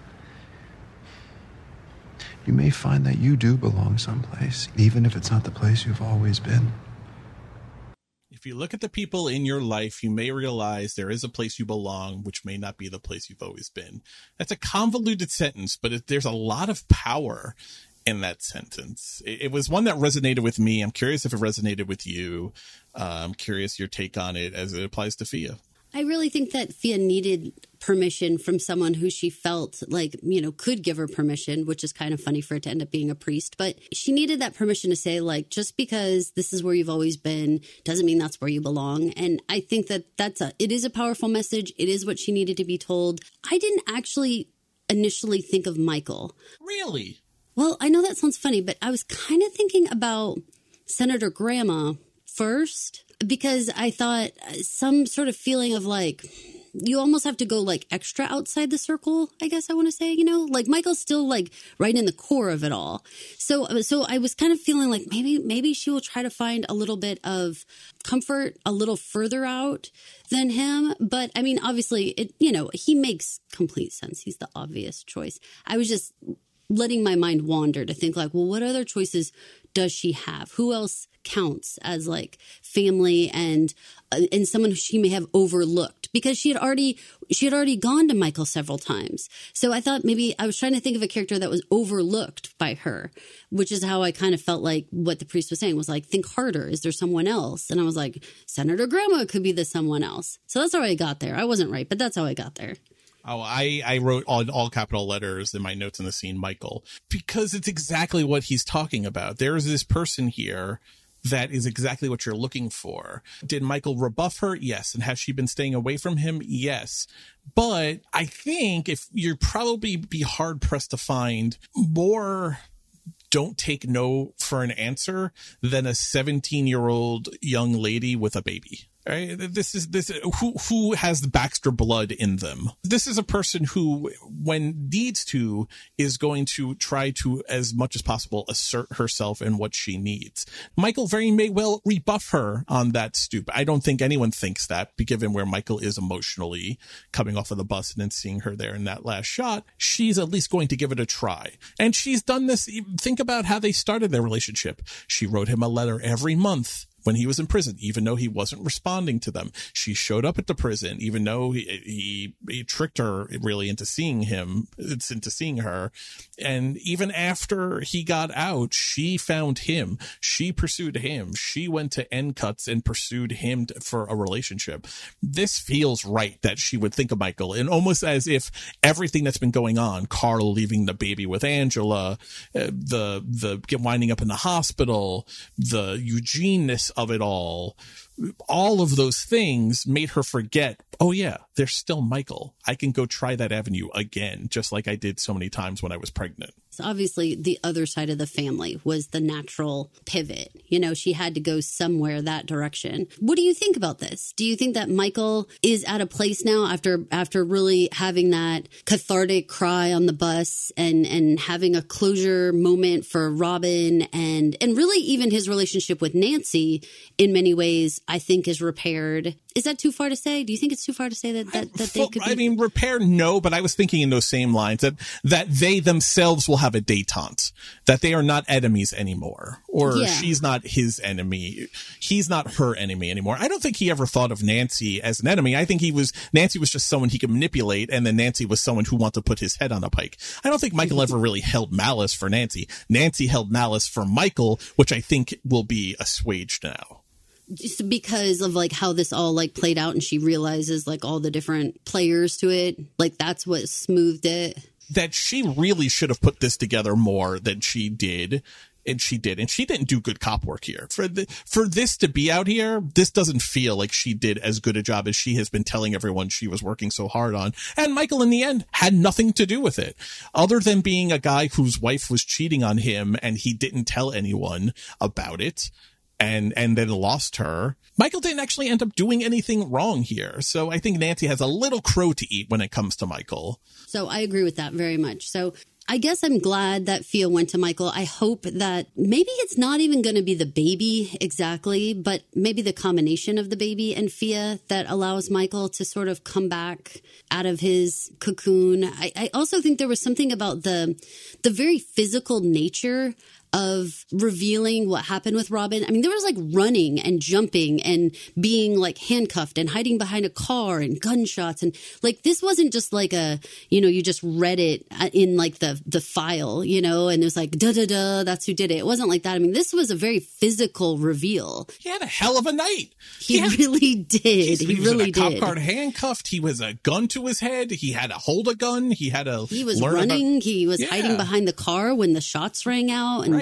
Oh shit! and he got out of the car and he scurried. The whole thing. I mean, it was all it was very visceral, right? And then and he had to go deal with Charlie and have that emotional Yes. visceration. Yes. So then, do we think that the combination of events plus that really big cry release was that all enough to to have Michael be able to emerge when he sees Fia and the baby as a little bit of old Michael? Like, can some of that come back out again? I do. I think so because he's completely stripped bare. He's back a little bit now to where he was when he first came out of prison, but even more stripped because now he doesn't have Charlie. Now there is no questions left about Robin. Adam is still dead. This girl and her baby represent the last tether to anything that ever made him happy. The last thing that is real. His marriage wasn't real. His friendship with Charlie wasn't mm. real. How she died wasn't real this baby and what Fia represents and what baby Rocco represents is the only real thing. His relationship with Lee wasn't real. His relationship with Nancy wasn't real. His his relationship with Senator Grandma was only because he was a son-in-law. It wasn't real. Michael actually had nothing other than Adam. It was his only real thing in this world. See, and okay, then I'm gonna actually point to the the the moment that he had with Senator Grandma a couple episodes ago when he did sell mm-hmm. about the baby. When they had that, like, I apologize and I'm sorry that I wasn't there was after important. after Robin. It was because I actually think that she's on his side now. I actually think that that is a real relationship now. Again, same with Nancy. Did they go through a whole lot of hell together? Absolutely, but I think he can trust her again, and they can have something where there's there's a little bit of at least just respect for one another that like this isn't you know we read each other wrong on different at different points and you know and we both did wrong things to one another here and maybe they can come back together i don't know i don't know charlie i feel like is mm. I think this is the exact time for him to accept Fia and the baby into his life. i hope so that that cry i think was really the washing away of the last old vestiges and now now he has to start forming new relationships like he did with senator grandma. That's the start of a new relationship. Like maybe he can with nancy. That's the start of maybe a new relationship with her. This relationship with fia and the baby this will be a 2.0 now the problem is of course jimmy. Because jimmy in his buoyancy and not wanting to hear gina's shit didn't take into account Michael. And that's going to be Jimmy's undoing is that he didn't he he saw them together at his birthday party. He saw them talking together at the Baxter house. And yet he's not thinking that Michael may be a place she goes to. That's on Jimmy. That's Jimmy's failure in this moment uh, where he's feeling so triumphant on everything else not to think that Michael may be a place she goes. If he was if he was really thinking about it and really concerned about Fia coming home, he should have thought of Michael as a person to check. Maybe he will. I mean, we don't know yet. This is still night of, right? Like, I assume they're finding the empty hotel room roughly the same time that Michael's finding her on the steps. We're, we yeah, we're dealing in a very condensed timeline. Th- th- cannot overestimate. This whole episode takes place in just a, a few hours time, all in one night, one hot night in New Orleans. Crazy, crazy, crazy, crazy. Let, let's get to some questions that we still have now, not only for next week, but we're down to three hours. So we, we have to start talking about some high level questions and, and, and, and asking those questions and players and where we think they're going to wind up. Uh, we already talked a little bit about it, but Frankie, what's your what's your over under? Frankie is dead. I think so long as if he got if he is alive and he got in his car and he drove away and we don't hear from him again, I don't think that it at all matters. I don't think he's somebody who's going to be like, I'm going to come back a decade from now and avenge the my situation with the Baxters. Like I don't see that happening. But I think there's a fair shot he is dead because that was a terrible beating, and and uh, we saw what happened with the bird, and that bird didn't make it. So I I think he's a goner personally, and regardless to the story, I think he's a goner. I think it's important if he's dead only because that is actual blood on Jimmy's hand that Mm, we've only seen call. with the bird and the anonymous boat guy that he shoots in the heat of the moment when when Carlo's is about to be arrested. Right. Other than that, Jimmy, we talked about this. Jimmy being a gangster. Remember, he has Carmine's words in his ear that you're nothing but a thug. You're not a businessman. You, you lie. You think you're better than me, you fucking son of a bitch. You're a thug just like me. That was Jimmy embracing his thugness, that beating. So killing Frankie unlocks that aspect of Jimmy's personality, Right. which we've not seen before. And a desperate Jimmy, uh, an angry Jimmy is the most dangerous kind of Jimmy I am convinced of. So do you think Frankie's alive or you think Frankie's dead? Narratively in my head, Frankie is dead. I, I think I think it's important to Jimmy's personality that he be dead. Agree. I agree. Be- Especially because he killed him with like his bare hands. There's something that's real messy about that. Yes, taking someone's life up close Yeah. is is a whole next level of then taking someone's life. There's Yeah. something removed about it shooting someone from a distance versus doing it with your bare hands, uh, well, and a medical tray, like hand to hand wise. There's something very visceral about that. There's something very animalistic about that, and that's an unlocked thing that we haven't seen with Jimmy before. So I think that is important. Remember when he kills the boat guy, Steve, I think his name was. Trevor? Trevor, yes. When he kills Trevor, he does it with a gun. Even he's up close to him, but he does it with a gun. This is different. This was personal. This was animalistic. This was anger in its purest form. It was Carmine. It was him being his fa- his son, his father-in-law's son-in-law, right? For the first time, maybe. So I think Yeah, he's dead. Absolutely. Will Desire back Big Mo in the coming water with the Baxter family now that the detente is over? Will Jimmy have the Conti family? Will Jimmy be allowed to be in charge of the Conti family in a war with Desire? Do you think he can neutralize Gina in any actual way? Like, is there any card that Jimmy can play that puts Gina on his side that he can actually like have her as like a right hand man? Is there any scenario in which that can happen, or are they always going to be at odds? I think they're always going to be at odds. I think as long as Gina is made to not be the one always calling the shots, they're always going to be at odds because Gina wants to be the one calling the shots and she does not want to be overstepped. She does not want to be countermanded. So do you think that or when he does get angry and he does do things that that are vicious, you don't think that that's enough for her? She just doesn't put her hand on his shoulder and be like, "Mhm, that's my guy." does she have to be the one to do it or does she just have to know they're suffering at the hands of the Baxters? I think only if he does something violent in a way that she approves. Him making choices doesn't satisfy Gina necessarily. Only thing that turns Gina on is him making decisions in a bloodthirsty way, in a in a over the top declarative way, which for Gina is a violent way. That's what that's what gets her going, I think. Well, and I don't even mean, I know you're going like that route, but I just even mean like, is there any way that they can get on the same page? Is there any scenario in which we don't have actually this very fractured war, which is not really Desire versus the Baxters? It's really Big Mo and whomever she thinks she can gather. Then we have Desire and whatever guys in Little Mo's Desire version is around. Then you have Jimmy and the Baxter group, and then you have Gina and the Conti group. Like we actually have many factions. It's not really just like two sided war here. There's a bunch of different groups, and so I'm wondering who might align with who. Yeah, and I think those with only three hours left, I think those those lines need to be divided up pretty quickly. Hmm. I think so too. But it could make for some unlikely bedfellows, is what I'm saying, because of just having some common enemies. What do you think Jimmy's reaction is going to be when he learns Fia went to Michael? I, Rage, pure white hot rage. rage against Michael, though, obviously, right? He's not going Yes. to not against Fia. This is going to be some on your knees with a gun to your head. He's going to lose his mind. He's going to be like, I, you know, stay away from my family. He said it. Stay away from my children. It's it's all been said over and over and over again. But what what's Fia to do? What is she to do? Really, if Jimmy is taking a level-headed look at this, this keeps Fia in town. This keeps Fia in their life. If he removes Michael from her life, Fia will go.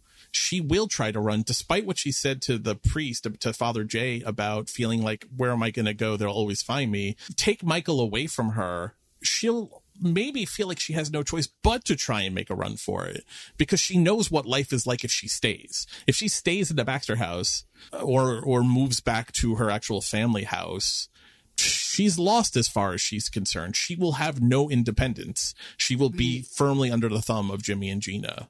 So if Jimmy is smart, let her have Michael in her life because that allows her to remain in Jimmy's life and in the Baxter's life.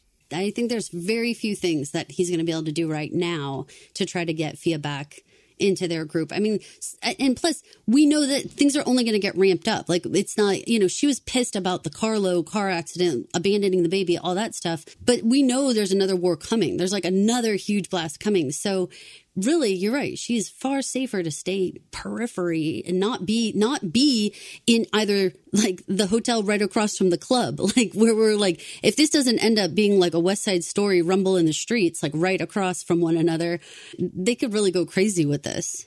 Last question on my mind is uh, more returning characters. Lee finally made a return in this episode after being absent the first six episodes of the season. I keep wondering, and we haven't talked about it maybe since the season premiere, Franny. Franny knows Adam killed Rocco. A, a, a piece of information that we all don't talk about enough. Fia doesn't know. There's a part of me that feels like Michael has to tell Fia in order for Michael to really be able to move forward. Yes. There's also a part of me that thinks Franny returning out of the blue with that information, knowing now that Adam has a, posthumously has a child, the kind of thing that may set a Franny off Set a Franny off. and tell and tell Fia in a spiteful rage. That would be a real, uh, you know, turning over the apple cart kind of moment.